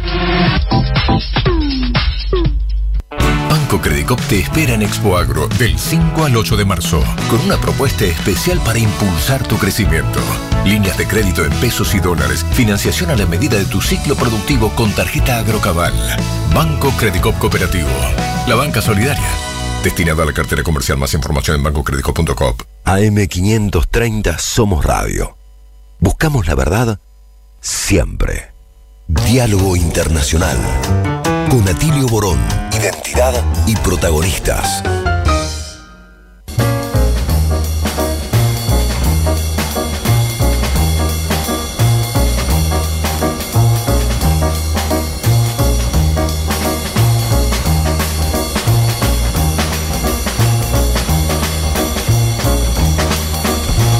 Bueno, seguimos en Diálogo Internacional, una mirada de nuestra América, el programa de Atilio Borón, y recién escuchábamos esa hermosísima musiquita rusa que se llama Katyushka, creo, o Katyusha, la canción, Katyushka. Y la, can- eh, eh, la artista era Papa, o algo así. Pon- ponele. Bueno, ahora vamos a escuchar la columna de Telma Luzzani que tiene todo que ver con esta musiquita. Así es, porque voy, quiero contarles un poco la eh, cómo fue el discurso del presidente Vladimir Putin el jueves 29 de febrero, el discurso a la nación, algo como lo que hacen muchos países del mundo. El día, al día siguiente fue Javier Milei acá en la Argentina. Pero bueno, una cosa que quiero subrayar es que estamos a 17 días de que haya elecciones en Rusia. Es decir, esta, este, este discurso a la nación tuvo un peso muy importante. Fueron dos horas muy intensas en las que creo que una gran parte hubo un un merecido y extensivo elogio a los que ellos llaman los héroes de la guerra, eh, porque sin duda hay situaciones complicadísimas con familias, con muertos, no dio cifras en ese sentido, pero sí en cuanto a eh, bueno, la ayuda y el orgullo que siente el pueblo ruso a propósito de esa situación. Creo que lo más destacado es eh, que- y que nos importa a todos globalmente, tiene que ver con el tema específico de la guerra. Eh, Putin subrayó una vez más que fue provocada por otros, no la inició Rusia, en el sentido de que in- insistente avance de la OTAN hacia las fronteras rusas, incumpliendo una promesa de Estados Unidos a Gorbachev, eh, fue el motivo de esta guerra. Y habló directamente de una amenaza de Occidente, eh, concretamente nombró también Estados Unidos, eh, dijo que Estados Unidos no tiene en cuenta que esto que está sucediendo puede salirse de control y dijo así textual, y terminar en una guerra nuclear que podría acabar con la civilización. Habló entonces de que empezó por Ucrania, habló de la situación de Oriente Medio hoy, de Yemen, de Siria, trazó todo un panorama que la verdad que daba miedo escucharlo, porque es verdad, estamos ante- en un riesgo muy, impor- muy importante. Y después de eh, hacer un extenso detalle de la tecnología militar de, de Rusia, que es absolutamente impactante, porque tienen una serie de nuevos eh, armamentos que realmente impresionan, después de hacer todo una descripción de esto, dijo, ahora nos dicen que somos nosotros los que estamos amenazando a Europa, mientras son ellos los que amplían la OTAN a Suecia y Finlandia. Mienten, pero les advierto que si es necesario nos vamos a defender y que nuestras armas llegan hasta esos otros territorios, aludiendo a Estados Unidos, o sea, cruzan el océano, ¿no? Entonces, esta advertencia fue, me parece, no hay que tomársela a la ligera y esto ampliamente aplaudido, por supuesto, pero también un mensaje a esta Europa que cada vez está como más desorientada, por decirlo menos. Se sabe ya, es Vox Populi, que tanto el presidente de Francia, Emmanuel Macron, como el canciller Olaf Scholz se llevan pésimo. No acuerdan en nada. Esto es el eje de la Unión Europea, ¿no? Francia y Alemania. Pero lo que ha pasado ayer ha sido también realmente grave y es que se conoció en Rusia ayer viernes un audio de altos militares alemanes que están apoyando, no solo apoyando a Ucrania, sino eh, trazando un plan para atacar Crimea. Este audio trascendió en Rusia, pero les digo, fue confirmado por eh, la Deutsche Welle y fue eh, de alguna manera respondido por el Ministerio de Defensa de Alemania que dijeron, esperemos que no nos hayan pinchado más eh, organismos, es decir, no solo admitiendo que ese audio era verdadero, sino mm, admitiendo que están planificando ellos atacar eh, una zona como es la zona de Crimea. Que además ¿no? está anexada a Rusia, ¿no? Por, por propia Claro. autodeterminación. En por- 2014, justamente cuando empezaron estos ataques en Donbass, Rusia se vio en la necesidad de decir, bueno, algún coto hay que poner y hubo una, un referéndum por el cual más del 90% de la población de Crimea aceptó como pasó con el caso de Donbass, ¿no? Claro. Acepta, eh, o sea, no solo acepta, sino requiere, Requiere. ser parte de Rusia. Bueno, como les decía, el Ministerio de Defensa alemán, entonces, eh, confirmado por Der Spiegel, este, el principal medio alemán, está confirmando estas situaciones que desmienten que es Rusia la que quiere avanzar sobre Europa, sino que es Europa la que quiere eh, seguir con las provocaciones contra Rusia.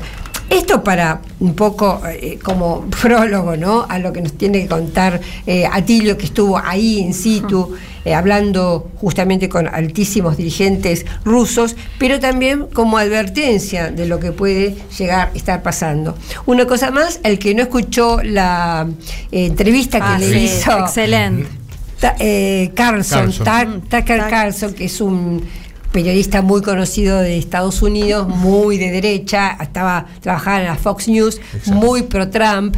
Le hizo una entrevista a, a Putin que es muy interesante. Primero porque le da una clase de historia impactante, ¿no? Tremendo. De, de- de las tribus de los Rus, cómo fue justamente que nace en Ucrania esto, ¿no? En Claro. el río Dnieper, y cómo luego eh, la- mm, Rusia, digamos, se establece. Moscú, bueno, una, una clase de historia muy interesante, pero también una puerta para, eh, si tiene ganas Occidente, de arreglar eh, la paz, de que haya un acuerdo de paz. Él comentó, como lo hicimos nosotros muchas veces acá, que prácticamente a los dos meses de empezar esta eh, este, operación militar, hubo un acuerdo entre Ucrania y Rusia firmado, pero llegó Boris Yeltsin, eh, perdón, Boris Johnson, el primer eh, premier británico, y dijo, no, no, no, acá Ucrania siguen peleando.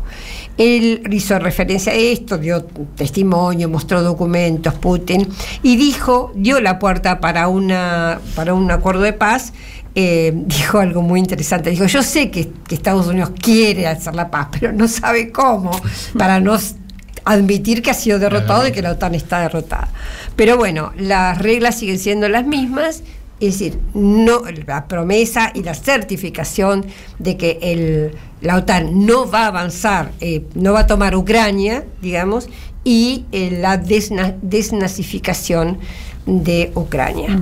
Esas son las reglas que ya las sabemos desde el año 2022 y que se mantienen así. Y ahora no, ¿qué no? Atilio, contanos tu maravilloso viaje. Bueno, no, un poco ya lo estabas anticipando recién, ese discurso de Putin. Yo estábamos saliendo ya cuando lo pronunció, y además, este, por supuesto, lo da en ruso, aunque hay traducción simultánea eh, para algunos medios.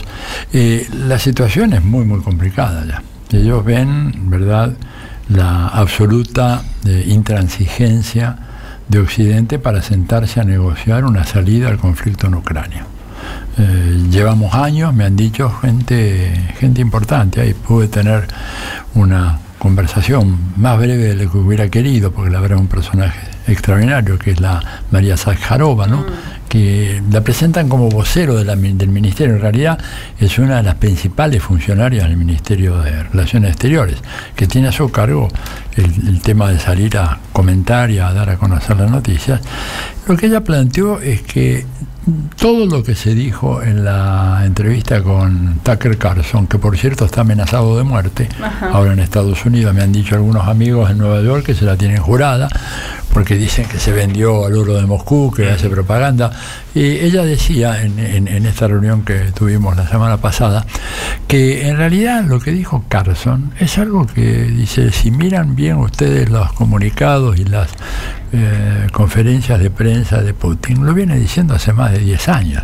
Dice acá no, Carlson no agregó absolutamente nada nuevo, le reconocemos el enorme mérito de haber venido a preguntar. Dice, porque lo que pasa es que en Occidente no tienen conciencia de que hay una prensa que sistemáticamente miente y desinforma a su población. Y censura. Y, y censura. Y eso, y- y eso no es un no son cosas episódicas, algo absolutamente sistemático. Eh, de manera tal de que eh, no hay novedad. Eh, la única novedad es sí ahora el impacto de esa entrevista.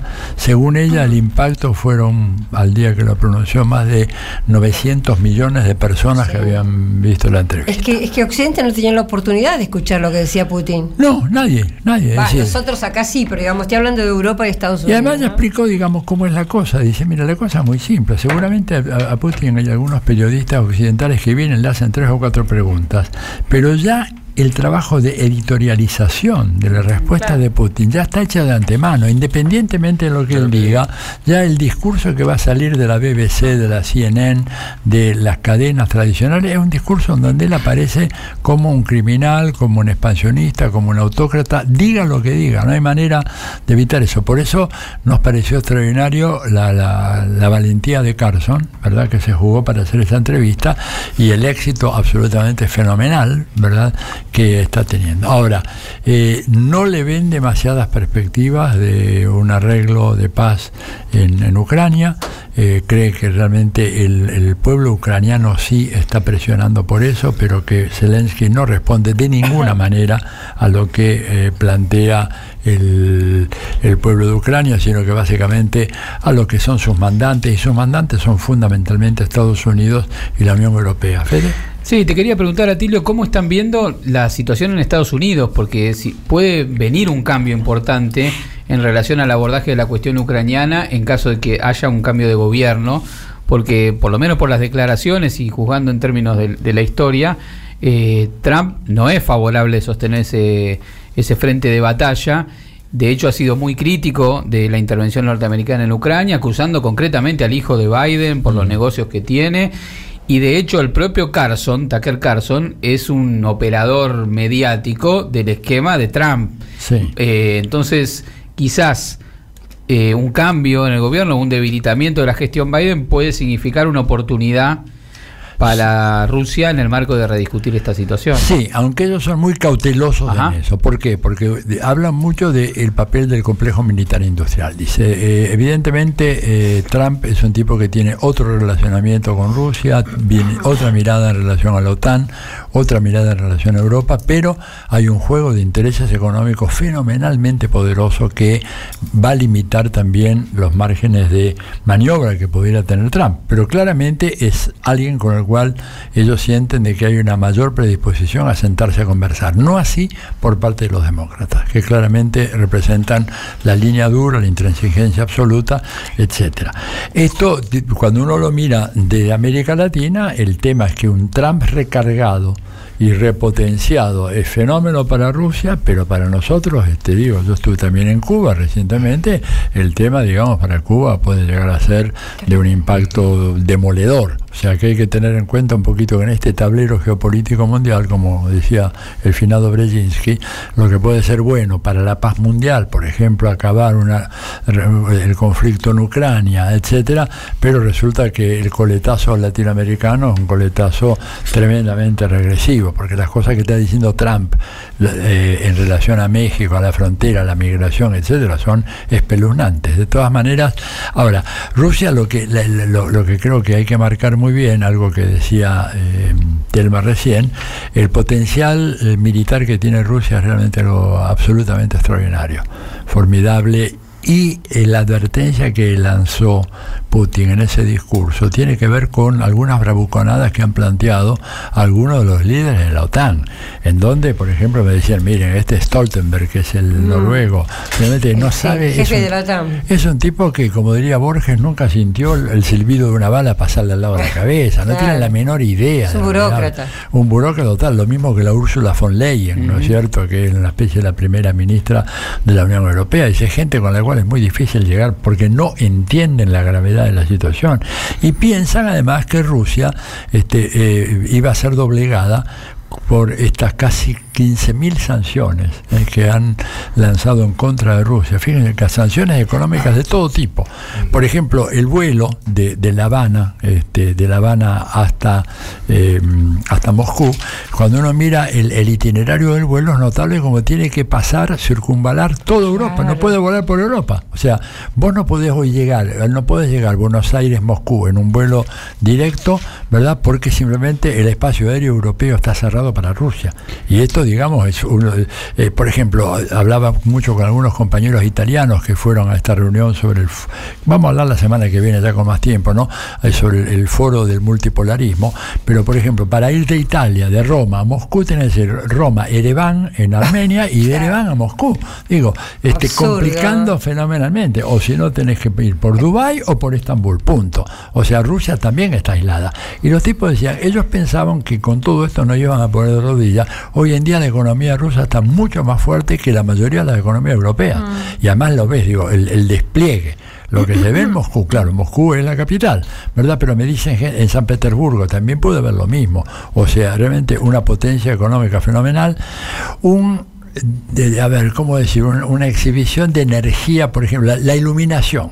La iluminación que tiene una ciudad como Moscú es algo que no he visto Las en fotos ninguna. que mandaba se Eh, veía claro. el Bolshoi Es extraordinario. impresionante, pero es impresionante eh, te- permanentemente. ¿Por qué? Bueno, porque tiene mucha energía. Claro. Es decir, eh, Rusia es rica en Tiene energía y la usan para ellos, Y la usan no para como nosotros que la Claro, queremos vender para Claro, la usan para ellos. Regalar. Entonces, yo- cuando yo digo, me, preguntaban mi familia o algunos amigos, bueno, ¿cómo, ¿cómo viste Moscú? Bueno, yo lo había visto en el 79, imagínate. En el, en el 79 me impresionó como una ciudad grande, con grandes edificios, etcétera, pero un estilo antiguo, ¿verdad? Viniendo de México, yo vivía en México en ese momento, estaba exiliado allá, llegar de México a Moscú era llegar a una ciudad, digamos, casi este, a oscuras. Hoy en día, digamos, no hay ciudad, que yo conozco varias, pero digo, Berlín y París combinadas no tienen la luminosidad nocturna que tiene Moscú. Y el movimiento de gente, el movimiento de auto, o sea, un país muy, muy rico y con una tecnología militar absolutamente de punta en terrenos como por ejemplo la misilística le sacaron una ventaja, esto ya dicho por los, los eh, estudios de los militares norteamericanos en algunas Sí, revistas plantean de que nosotros tenemos, a ver, plantean misiles, el más rápido nuestro vuela 4.000, 5.000, ellos tienen un misil, dicen los propios eh, eh, norteamericanos y los rusos no los desmintieron, que está volando por encima de los 18.000, 20.000 kilómetros por hora. O sea, es un bólido, ¿verdad? Y por eso esta amenaza velada que hizo Putin, que es un tipo muy cerebral, pero le dijo, miren, no jueguen con fuego porque se acabó la época de el first strike famoso, ¿no? Vos golpeás primero con Claro. un, un arsenal atómico y no queda nada. No, no, no, Lo que te queda es un poder de destrucción de aquel que fue golpeado que es probablemente incomparablemente superior al tuyo. Entonces, están en ese equilibrio del terror, que ellos no, no, no, no, no es que lo, lo- lo desean, pero dicen, no hay con quién dialogar en este momento en Europa. Y estamos a la espera de un cambio de gobierno en Estados Unidos para que alguien se sienta a dialogar. Claro. Eh, es tan simple como. Atilio, y para redondear, porque ya tenemos que Ah, seguir con el programa, sí, sí. pero te hago una preguntita y después la tratamos en profundidad Sí. en pro- próximos programas. Pero de cara a las elecciones eh, que va a haber en Rusia, eh, Putin va a estar bien posicionado, no hay duda no, que va no a ser reelegido. duda, ¿Cómo no, viene no, hay la menor duda, no hay absolutamente la menor duda a nivel de la opinión pública. Además, la gente con el tema este de lo de Ucrania, eh, la, la- la información que majar- man- manejaron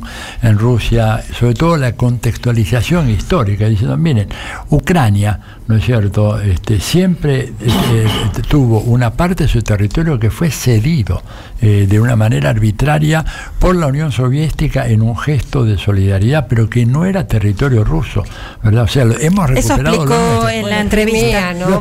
Muy bien. lo Que es muy decía, no es que estamos ocupando un país extranjero, estamos No. recuperando algo que Sí, se sí. cedió en buena voluntad y esas personas que recibieron, ese país que recibió en buena voluntad un- un una parte importante del territorio, ahora se vuelve como nos, contra nosotros, llama a la OTAN, quieren instalar la fuerza de la OTAN en nuestra frontera, nosotros simplemente hemos recuperado lo propio. Tanto es así que en este momento, y termino con esto, yo sentí la sensación en mucha gente, ¿no es cierto? Incluso eh, crítica de Putin en algunos temas, de valores más tradicionales, pero que plantea esto también es una guerra patriótica. Mm. Y la guerra, estamos respondiendo a la agresión de Occidente, porque realmente, y a los tipos, además ese mapita que yo utilizo tanto en mis clases, cuando ves cómo va avanzando la OTAN desde Occidente, desde, de- desde el Oriente hacia Occidente, hacia el Occidente ruso, o sea, en dirección al este, moviéndose hasta cubrirle toda la frontera, es un, es, es un tema que ha calado muy hondo en la sensibilidad del pueblo ruso. ¿no? Mira. Bueno, y en este momento están haciendo el Festival Mundial de la Juventud, no sé cómo se llama, ¿no? También hay Sí, multitud de juventudes Sí, ahí, sí, bueno. Te digo, el porte- Mm. y re- cierro con esto, vo- vo- volviendo un poco a lo que hicimos con Marcelo en China, ¿verdad? El desarrollo tecnológico Mm. realmente que tienen, por ejemplo, la infraestructura de las ciudades, yo me atrevería a decir de que inclusive es superior a la que hay en China. Es Mm. algo realmente, Ah, ¿sí? sí, sí, sí, sí, Guau. es, algo, es algo realmente impresionante y que, bueno, este, tiene, bueno, tiene que ver con toda esta, esta enorme capacidad que fue de- de- subestimada por Occidente. Porque, ojo, no nos olvidemos de que para Occidente los rusos, los eslavos en general, eran los sudacas de la época y los miraban por encima del hombro. Y los otros, eh. No, y- que pudieron penetrar mucho con la- durante el periodo de Yeltsin. Ellos Exacto. pensaron que ya habían acabado Claro, con claro, Rusia, ¿no? que se había acabado Rusia, ¿verdad? Y los tipos tienen una conciencia muy clara de que eh, Estados Unidos y Occidente quiere acabar con Rusia.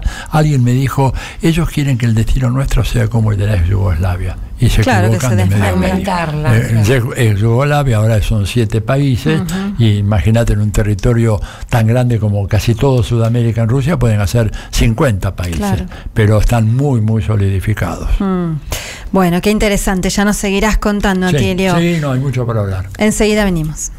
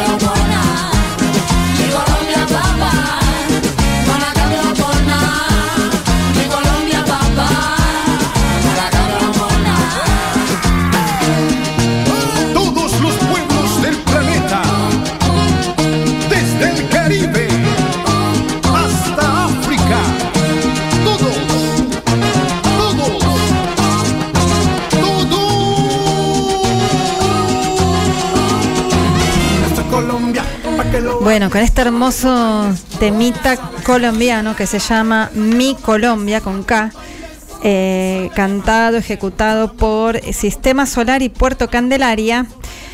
Les cuento que estamos escuchando esta hermosa música porque ahora vamos a, entrar eh, a tener una entrevista justamente con un compañero de Colombia, eh, porque, bueno, todo lo que está pasando, ¿no? Todo el golpismo expuesto que están teniendo contra este presidente tan digno como Gustavo Petro. Vamos, estamos ya comunicadas con Sebastián Linero, él es vocero del movimiento social y político Congreso de los Pueblos. Eh, ¿Qué tal, Sebastián? ¿Cómo estás? Acá te saludamos. Eh, Atilia Borón, Telma Luzzani, Marcela Rodríguez, Federico Montero y Paula Clachco desde la radio de las Madres de Plaza de Mayo y la UNDAP. ¿Cómo estás, Sebastián?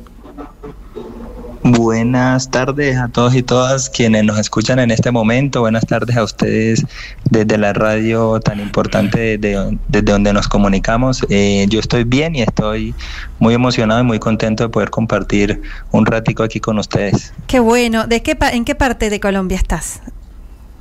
Justo ahora me encuentro en la capital, en Bogotá. Ah, bueno, bueno, muy bien. Bueno, queríamos hablar con un compañero tan representativo como en este caso vos como vocero del Congreso de los Pueblos. Para, no tenemos mucho tiempo, conoces de los tiempos radiales, pero aunque sea unos minutos, que, otro día vamos a seguir profundizando, eh, que nos cuentes un poco el panorama tan complejo, lo que nos llega hasta acá, es toda la ofensiva eh, brutal, el laufer, la guerra judicial, la persecución contra este gobierno digno que se supieron dar los colombianos y las colombianas, que a poner un freno a la ¿no? al, al terrorismo de Estado, a, bueno, a tantos padeceres de Colombia, tanto, tantos, tantos siglos, ya podríamos decir. Eh, eso por un lado te queremos preguntar y también después al- nos dejamos un tiempito para hablar de eh, la nueva ronda de negociaciones que entre el gobierno de Colombia y el Ejército de Liberación Nacional. Pero te preguntamos primero entonces cómo está sucediendo este, este golpismo en actividad y las respuestas populares frente a eso. Bueno, sí, la verdad es que nosotros y nosotras estamos pasando por un momento de intensificación de la lucha de clases, eh, con una particularidad y es con la existencia, pues efectivamente, de un gobierno progresista, eh, pues que representa Gustavo Petro y Francia Márquez. Eh, esto nos ha implicado, digamos, una novedad en términos de las dinámicas eh, o de los ejes más dinámicos de la lucha de clases, ¿cierto? En donde el escenario de disputa institucional pues toma una gran relevancia. Eh, de igual forma el escenario de, de la discusión sobre la paz, ¿sí? la construcción de la paz, también es otro de los ejes que, digamos, pone la- una buena parte de la dinámica en el país. Y en el marco de la disputa institucional, eh, pues es la expresión, es una expresión, digamos, en donde antes como sectores populares, como los sectores democráticos, pues no teníamos, digamos, mucha posibilidad de participar, proponer, tener iniciativas, porque teníamos un gobierno, un poder ejecutivo, pues de extrema derecha, y teníamos también un Congreso de la República, eh, del Poder Legislativo, en donde había una mayoría, digamos, absoluta eh, o una gran mayoría de parte pues también de la derecha. Eh, hoy esa, esa es la situación que ha cambiado, ¿sí? Y por eso se intensifica la lucha de clases en ese marco. Pero eso se contrasta o se desarrolla más bien a la par de la intensificación de la guerra en el país. Nosotros, eh, pues hoy nos mantenemos bajo una dinámica de confrontación entre los sectores paramilitares, ¿sí? Con, una, con una amplia distribución a lo largo y ancho del país, con un control absoluto en algunas de las regiones, así como en la costa norte de Colombia, eh, como en una buena parte del Pacífico colombiano, ¿sí?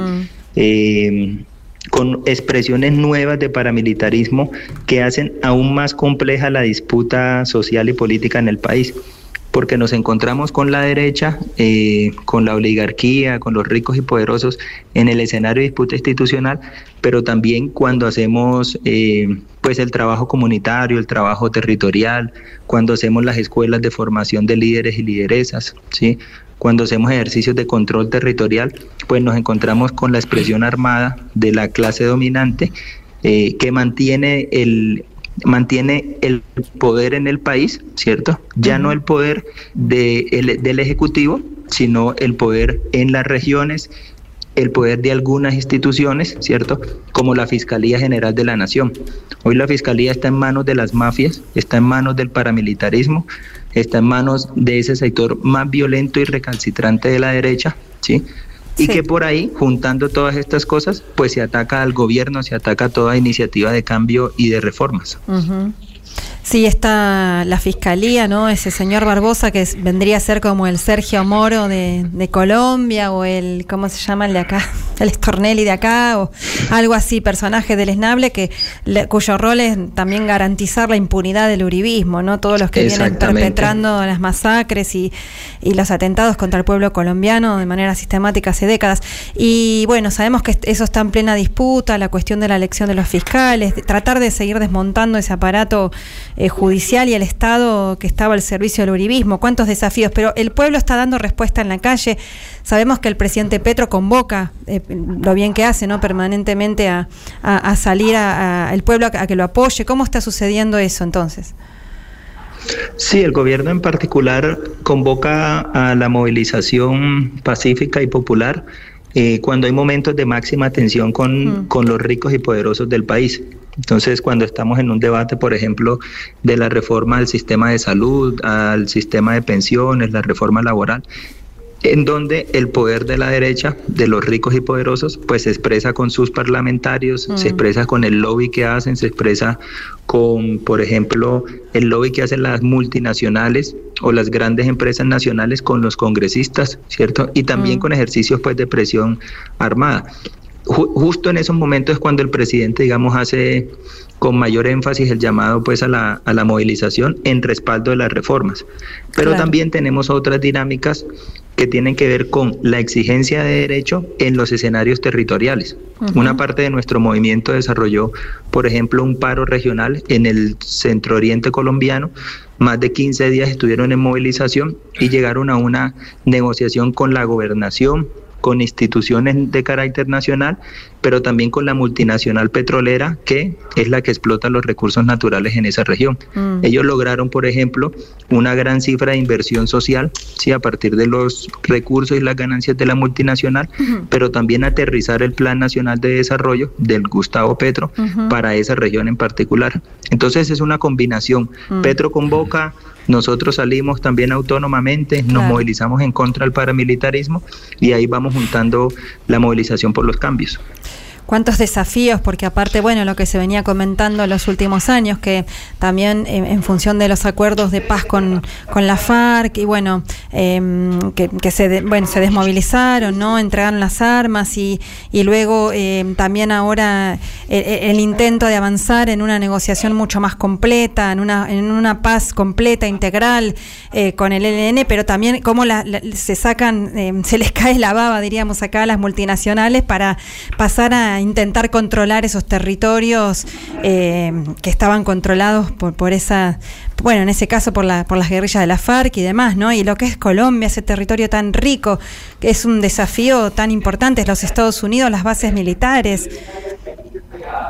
¿Qué decís, Sebastián, al respecto? Sí, es un desafío porque la dinámica de la guerra aquí es muy compleja, ¿sí? Por ejemplo, eh, lastimosamente, eh, pues una parte importante de quienes no participaron del proceso de paz con la FARC, o sea, quienes se le llama comúnmente como disidencias, están siendo utilizadas por sectores que están dentro de la institucionalidad, como el Ejército Nacional, la policía, los estamentos de seguridad, para ser funcionales al programa y al proyecto paramilitar en Colombia. Claro. Entonces, en algunas regiones las disidencias se comportan como paramilitares, ¿cierto? Actúan contra las organizaciones sociales, por ejemplo, eh, y eso hace más complejo aún eh, la situación. Es muy- son muy importantes los esfuerzos que está haciendo el gobierno en términos de la construcción de paz. Eh, nosotros en particular saludamos y estamos participando del escenario de la sociedad en la construcción de paz que se abre a partir de los acuerdos eh, que se hicieron en Cuba y en México con el, entre el ELN y el gobierno nacional. vemos ahí un escenario importante para dos cosas. Uno, para construir una visión de país, ¿cierto? Una visión de los cambios y las transformaciones estructurales que necesitamos y para fortalecer los lazos de unidad entre la sociedad, ¿cierto? Que asuma la lucha por esos cambios y transformaciones estructurales. Y en eso pues nos hemos encontrado claramente con otra gente que no participa de lo que normalmente conocemos como el movimiento social. Son organizaciones gremiales, comunitarias, eh, líderes y lideresas que están en sus territorios, que Colombia es muy diverso. Eh, y con ellos y con ellas, pues tenemos la intención de irnos juntando cada vez más para eso, para construir un proyecto de país, ¿sí? Y tener un acuerdo, tener, construir una fuerza que eche adelante esos, esos cambios. Claramente, pues el gobierno ahí participa con sus ideas pues, de, de transformaciones y de, de cambios, en particular pues de reformas, eh, y ahí nos vamos juntando, ¿sí? Nos vamos juntando quienes queremos un cambio que es en última nuestra concepción de paz, que va más allá de la discusión entre una insurgencia y, y, y el Estado o el gobierno nacional. ¿Qué tal, eh, Sebastián? Marcelo Rodríguez te saluda. Eh, quería hacerte Hola, una Marcelo. consulta. Desde que asumió en la Argentina Javier Milei, ya en varias oportunidades agredió muy fuertemente al presidente Petro, ¿no? Lo que ha generado algunos roces diplomáticos y el repudio, tanto me imagino en Colombia y aquí en la Argentina, por estos ataques de Javier Milei al presidente Petro. Quería preguntarte qué repercusiones si tuvo eh, estas declaraciones allá en Colombia. Bueno, aquí en particular los ricos y poderosos se alegran del proyecto de mi ley en Argentina, sí, la burguesía, la oligarquía. eh, ellos celebran cada vez que hay una agresión de parte de, de mi ley al presidente Petro o a Colombia en general. Eh, y eso lo que hace es como echarle una chispa, echarle leña al fuego, decimos aquí en Colombia, porque eso dinamiza la discusión sobre los proyectos políticos que se están llevando a cabo en diferentes países en Latinoamérica.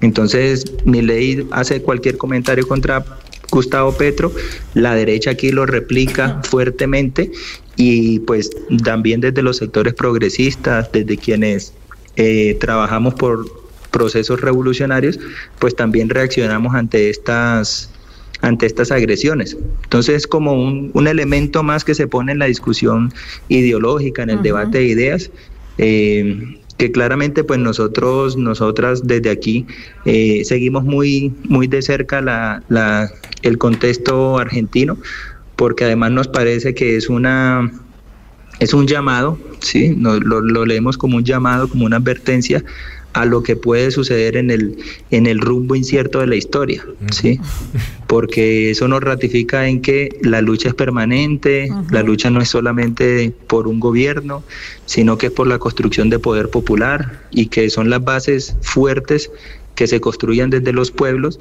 quienes podrán soportar eh, pues los cambios y las ganancias en términos de los derechos. Así es, Sebastián. Mira, te pedimos perdón en nombre del pueblo argentino por las barbaridades que diga este, eh, bueno, este mamarracho que, que gobierna nuestro nuestro pueblo. Eh, vamos a seguirla en otro momento porque bueno tenemos mucho para seguir hablando y seguir conociendo de lo que pasa en Colombia. Les apoyamos a- al pueblo colombiano con su hermosa lucha, ese hermoso país que merece todo y mucho más. Eh, de verdad muchas gracias y, y un abrazo acá en nombre de todas y todos. Listo, muchísimas gracias a todas ustedes, a todos ustedes. Quedamos eh, muy pendientes para continuar la conversa eh, y también de, de vuelta un abrazo fraterno, un abrazo revolucionario para poder seguir resistiendo y sobre todo uniéndonos como pueblos latinoamericanos. Así Un es. abrazo, Sebastián. Muchas gracias, abrazos. Diálogo Internacional.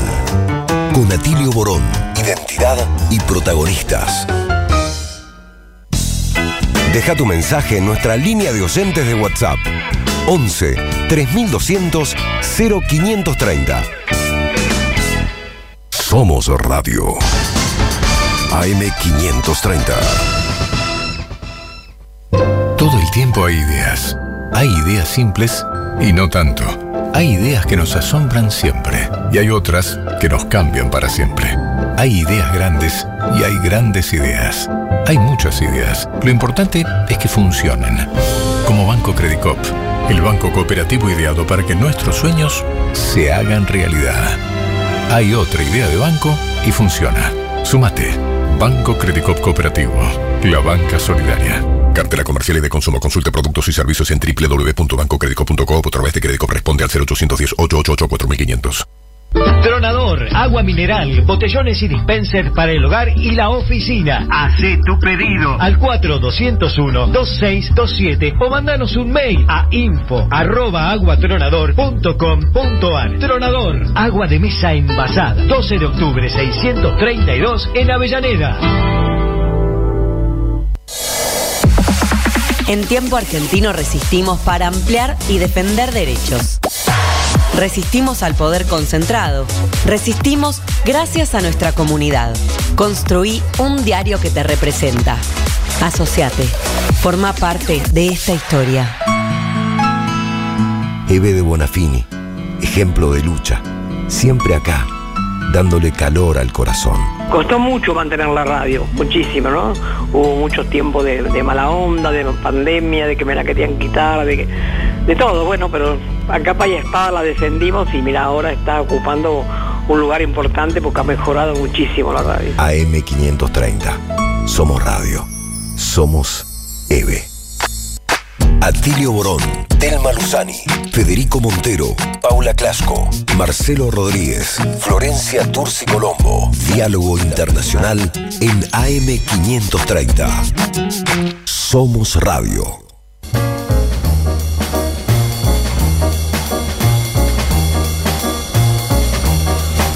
Bueno, como pasa el tiempo y tantos temas tenemos en diálogo internacional. Pero antes vamos con unos saluditos de las y los oyentes, Fede. Sí, sí, la verdad siguen escribiendo las y los docentes, los docentes, los oyentes, perdón, este, Marisa de Berizo, Luis de Caraza, Florencia de Caseros, algunos mensajes muy cariñosos, cómo los extrañé, gracias que Ah. están, qué alegría, quiero el libro eh, de nuestro amado Néstor, Edith de Villa del Parque, bueno, deja su DNI, y varios otros mensajes, Fernando de Quilmes, eh, a ver, acá tenemos a Mónica de Florencio Varela, quiero el libro, muy bueno el programa, deja también el DNI, eh, Ricardo Sayed, quisiera participar en el sorteo del libro, el derrumbe, estamos recordando, estamos sorteando el libro, después del derrumbe, la reedición del diálogo que tuvo Néstor Kirchner con Torcuato Ditela en el año 2002, reedición a cargo de la Escuela Justicialista Néstor Kirchner, Mateo Ezequiel 10 también, eh, bueno, María Silvia Sati, eh, Rolando también escribe, hola quiero el libro, Rolando Vázquez, bueno,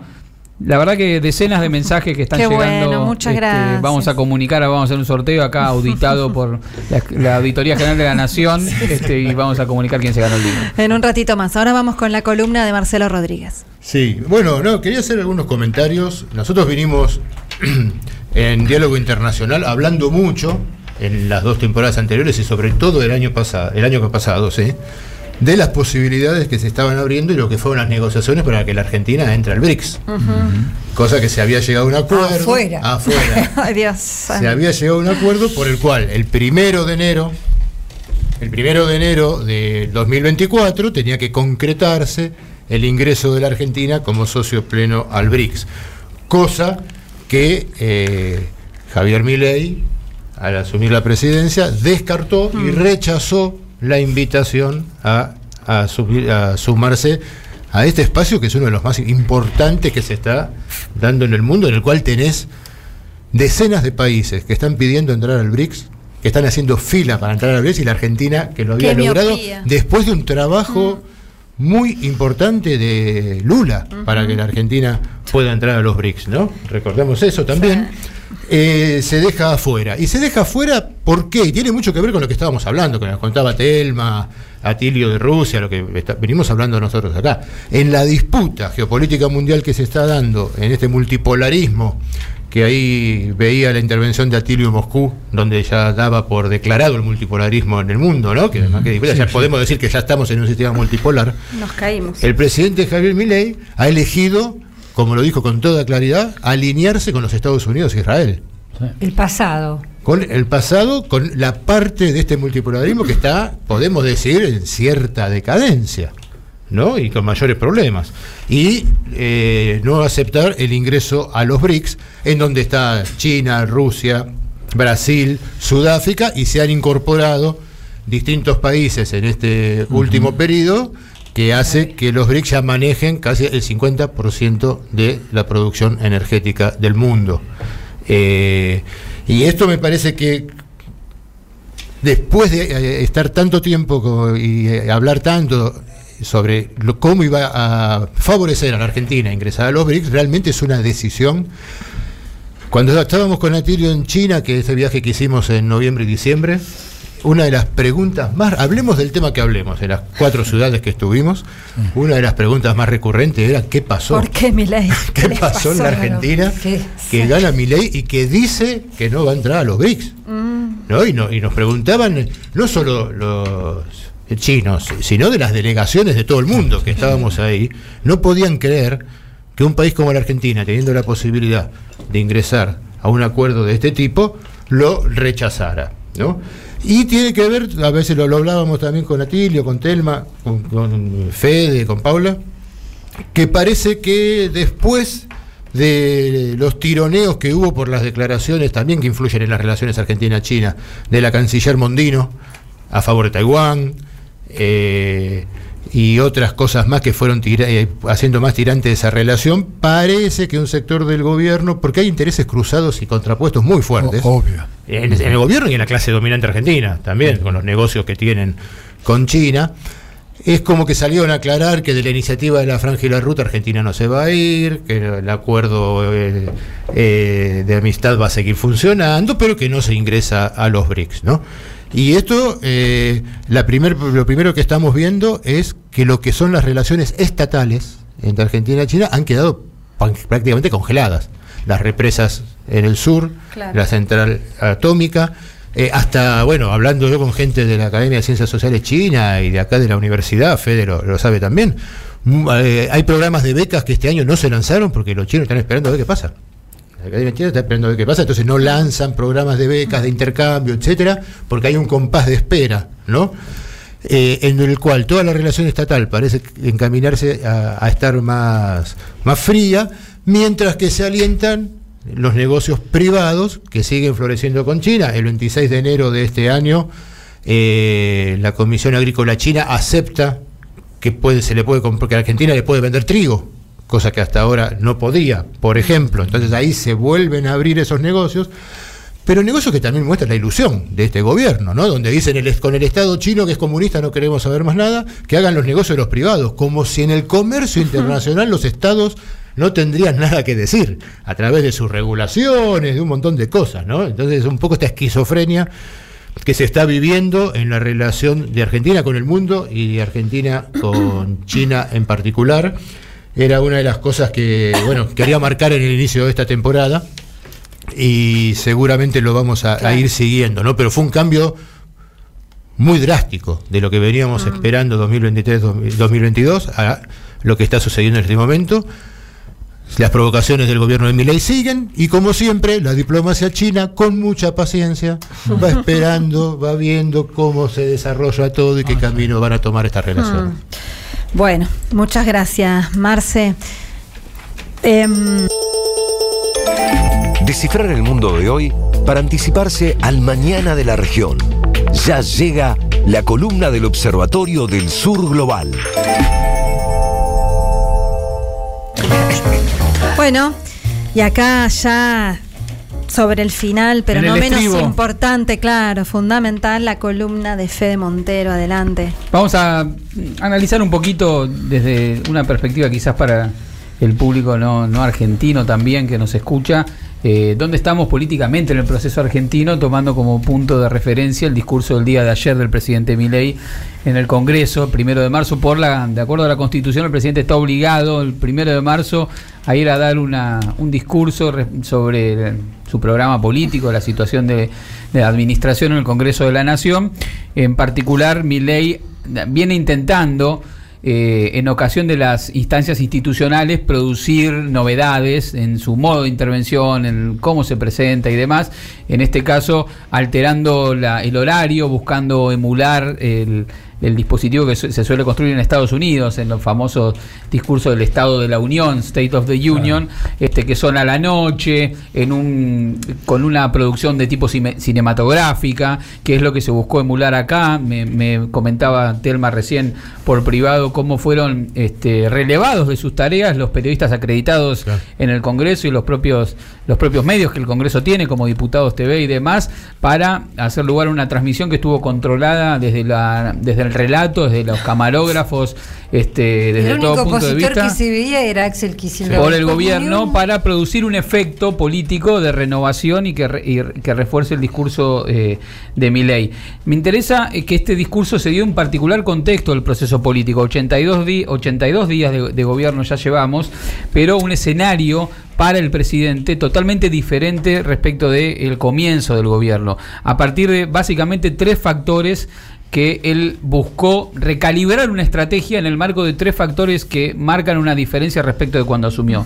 El primer factor por el cual él tuvo que recalibrar la estrategia es el fracaso en el Congreso de la ley Omnibus. Estamos hablando de un proyecto ambicioso de prácticamente reforma del régimen político, económico, social de la Argentina, que él contaba con la posibilidad de que los aliados naturales del macrismo iban a acompañar, se complicó por los gobernadores, eh, también por la disciplina política del Frente de Unión por, de Unión por la Patria, ex Frente de Todos, que logró de un bloque de 102 diputados, excepto tres diputados de la provincia de Tucumán, lograron mantener una disciplina política que fue clave también para que esa iniciativa eh, no prosperara. Entonces, fracaso en el Congreso de la agenda legislativa, aparición de Cristina Fernández de Kirchner a partir de un documento que polemiza con la interpretación que Milei quiere construir como hegemónica, que el principal problema es el déficit fiscal en la Argentina. Cristina volvió a intervenir sobre la cuestión de la centralidad que tiene la deuda externa y la sujeción a nivel internacional que eso supone para entender lo que viene a ser y cuál es la crisis de, de la Argentina. Y en tercer lugar, las tensiones con Macri, que venimos una semana previa de fuertes tensiones y reacomodamientos en la relación política entre el sector del gobierno que conduce Javier Milei, los alineados con la línea libertaria, si se quiere, y el macrismo, que si bien le prestó los votos, se incorporó alguna de las figuras, no sin tensiones dentro del mismo PRO en el gobierno, en la previa los gobernadores, los gobernadores que responden a, al PRO y particularmente a Mauricio Macri, venían generando un espacio de tensión. En ese contexto se presenta Milei en, un, en una situación que, que- que podía llegar a un límite, producto de, de las tensiones que se habían planteado, para recalibrar la estrategia. ¿Por qué decimos recalibrar la estrategia? Porque si uno analiza el discurso del día de ayer de Milei, podemos caracterizar tres grandes movimientos dentro del discurso, independientemente de lo nefasto que fueron muchas de sus provocaciones, sus adjetivaciones, los anuncios de cerrar Telam, la cuestión contra los sindicatos, si uno analiza los tres grandes movimientos políticos del discurso, vamos a ver por qué hablamos de, un- de una de recalibrar la estrategia. El primer movimiento fue bueno, reafirmar la identidad política, doctrinaria, ideológica, histórica que viene trabajando Javier Milei con esta idea de el anarcocapitalismo, la cuestión de eh, la casta como elemento central que impide este, el crecimiento de la Argentina, la cuestión de pensar a la sociedad argentina como una suma de individuos que compiten entre sí por la asignación de recursos, en contra del concepto de justicia social, la cuestión de retrotraernos a 100 años atrás en la Argentina, bueno, El Estado este- como enemigo. el Estado como enemigo, todo este núcleo que nos parecía raro que algo sucediera como, como tal en la Argentina, que tuviera pregnancia, él lo viene insistiendo incluso literalmente, las citas a Rothbard, las citas a Hayek, este, son núcleos ideológicos que ya van construyendo una identidad para reafirmar para dónde iba él. Eso evidentemente fue necesario que él tuviera que hacerlo porque al interior del 56% que acompañó a Milei, este, por supuesto no todos están convencidos de esto, pero hay un núcleo que él va expandiendo, un núcleo ideológico que va expandiendo a partir de mm, repetir e insistir con estos núcleos ideológicos, programáticos e históricos sobre la caracterización y la línea histórica que él va construyendo. Esto nos recuerda un poquito lo que hacía Bolsonaro, que también era heterogéneo su núcleo, su grupo, pero él tenía un núcleo ideológico que él iba consolidando con una práctica y un discurso de creciente violencia. El segundo bloque de- de- de- del discurso que podemos analizar de, de Milei tenía que ver con volver a calibrar quién es el enemigo. Después de una semana donde había tenido tensiones fuertes con este eh, los gobernadores de, de Juntos por el Cambio, en particular el gobernador de Chubut, este, que, que- que había sacado eh, ínfulas de, de peleador, pero rápidamente el cuchillo me parece que lo guardó en el Lo bolsillo por lo que pasó después, eh, volvió a señalar quién es el enemigo. Y ahí fuertemente un discurso señalando con nombre y apellido a la expresidenta Cristina Fernández de Kirchner, a Máximo Kirchner, a Juan Grabois, este, a los sindicalistas, Roberto Baradel, eh, Moyano. A la izquierda, A la izquierda varias este, veces. Con, con su lugar cultural en el marco de, el de- lo que desde el punto de vista de Milei es la debacle educativa, ¿no? Considerando eh, cómo El permea el adoctrinamiento en las escuelas, pero bueno, se- re- recalibrar quién es el enemigo, ¿no? Entonces, ¿quiénes son, quiénes son ellos? El primer bloque, segundo, quién es el enemigo, y el tercer bloque, que es el meollo del discurso de ayer, es reconstruir un sistema de alianzas. Reconstruir un sistema de alianzas con el macrismo ¿Para con qué objetivo? Garantizar la gobernabilidad política que estaba en riesgo, no como una necesidad que él tuviera, sino que podemos interpretar como una exigencia del Fondo Monetario Internacional. Porque el Fondo Monetario Internacional tiene comprometida la idea de un nuevo desembolso para este, poder hacer viable este plan que es inviable en sí, pero se necesita un nuevo desembolso para darle algunos días, semanas o un mes más de, persistencia. Pero el Fondo Monetario Internacional, cuando estuvo la segunda del fondo del año, eh, la semana pasada en la Argentina, lo que planteó es cuál es la viabilidad política que tiene este, que tiene este programa. Y entonces ahí fue recalibrar la alianza con los gobernadores para darle viabilidad política a este plan de ajuste. Y esto significa eh, eh, plantear un camino, un sendero de reconstrucción de esa alianza política. Él planteó como central el final de este camino, que es el famoso pacto de mayo, donde se supone que se van a reunir. Si uno analiza los 10 puntos, bueno, acá estamos con Atilio, que fue uno de los maestros en, en enseñarnos qué significa el consenso de Washington, pero podemos decir que es un copy-paste del consenso de Washington. No, no, no, han- no hemos, no hemos avanzado nada. Pero detrás de, los fuegos de artificio que pueden representar ese pacto de mayo, en realidad si uno lo analiza cómo, cómo plantea Milei que hay que llegar al pacto de mayo, arranca con una rediscusión del pacto fiscal.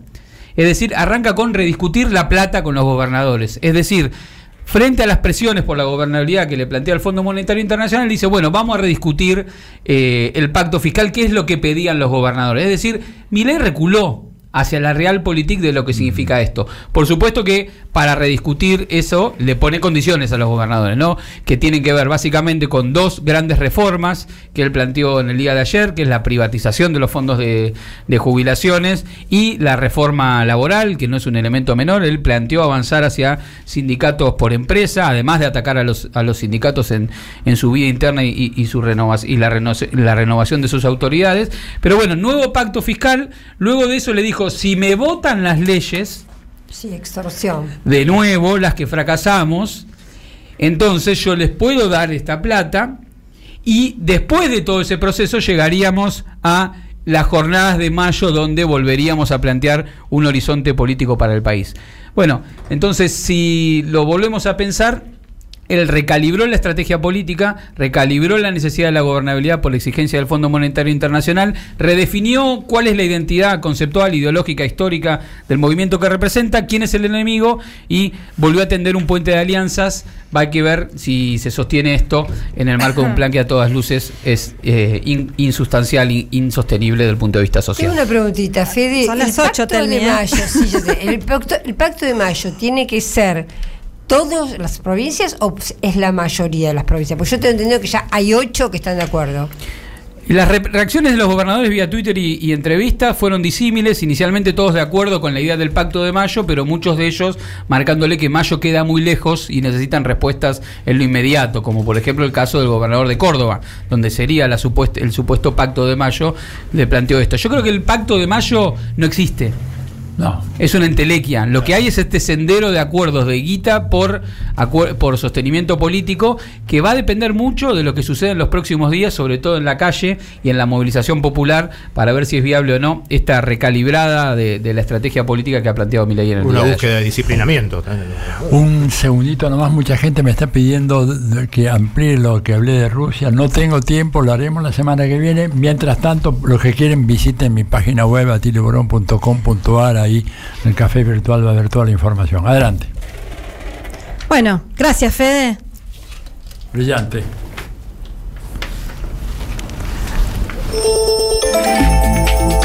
Si querés estar al tanto de todo lo que pasa en el mundo y la región, no dejes de visitar nuestra nueva página web, observatoriodelsurglobal.com. Suscríbete a nuestros newsletters diarios y recibí en tu mail el panorama global semanal. Observatorio del Sur Global. Bueno, son más de las 8, se nos fue el programa, tantas cosas que nos quedan pendientes, el descuartizamiento del avión venezolano, por ejemplo, qué vergüenza, por favor, pero bueno, nos vemos el viernes en la, en la plaza, las mujeres, todas las mujeres y los varones y todes y todas los que nos quieran acompañar en la marcha por el Día Internacional de las Mujeres Trabajadoras, todos contra el fascismo, todas contra el fascismo, todes, y el libro, el libro, a ver, el chan, chan, chan, chan, el libro se lo ha ganado. Bernie de Quilmes, Bernie de Quilmes. Bueno, eh, ya Leandro, nuestro productor, se va a comunicar con vos. No tenemos tiempo de leer todos los tantos mensajes que nos llegaron. Agradecemos muchísimo, de verdad. Nos llenan, no- no- nos muestran que nos acompañan, que interesa lo que hacemos, así que estamos muy agradecidas. Chau Atilio, chau Telma, chau Marce, chau Hasta el Fede. sábado. Nos vemos la próxima- Hasta- próximo sábado. Y no vamos a dejar de decir, aunque estemos en tiempos raros y un poco oscuras acá en la Argentina, hasta la victoria siempre. Venceremos. AM530. Somos Radio.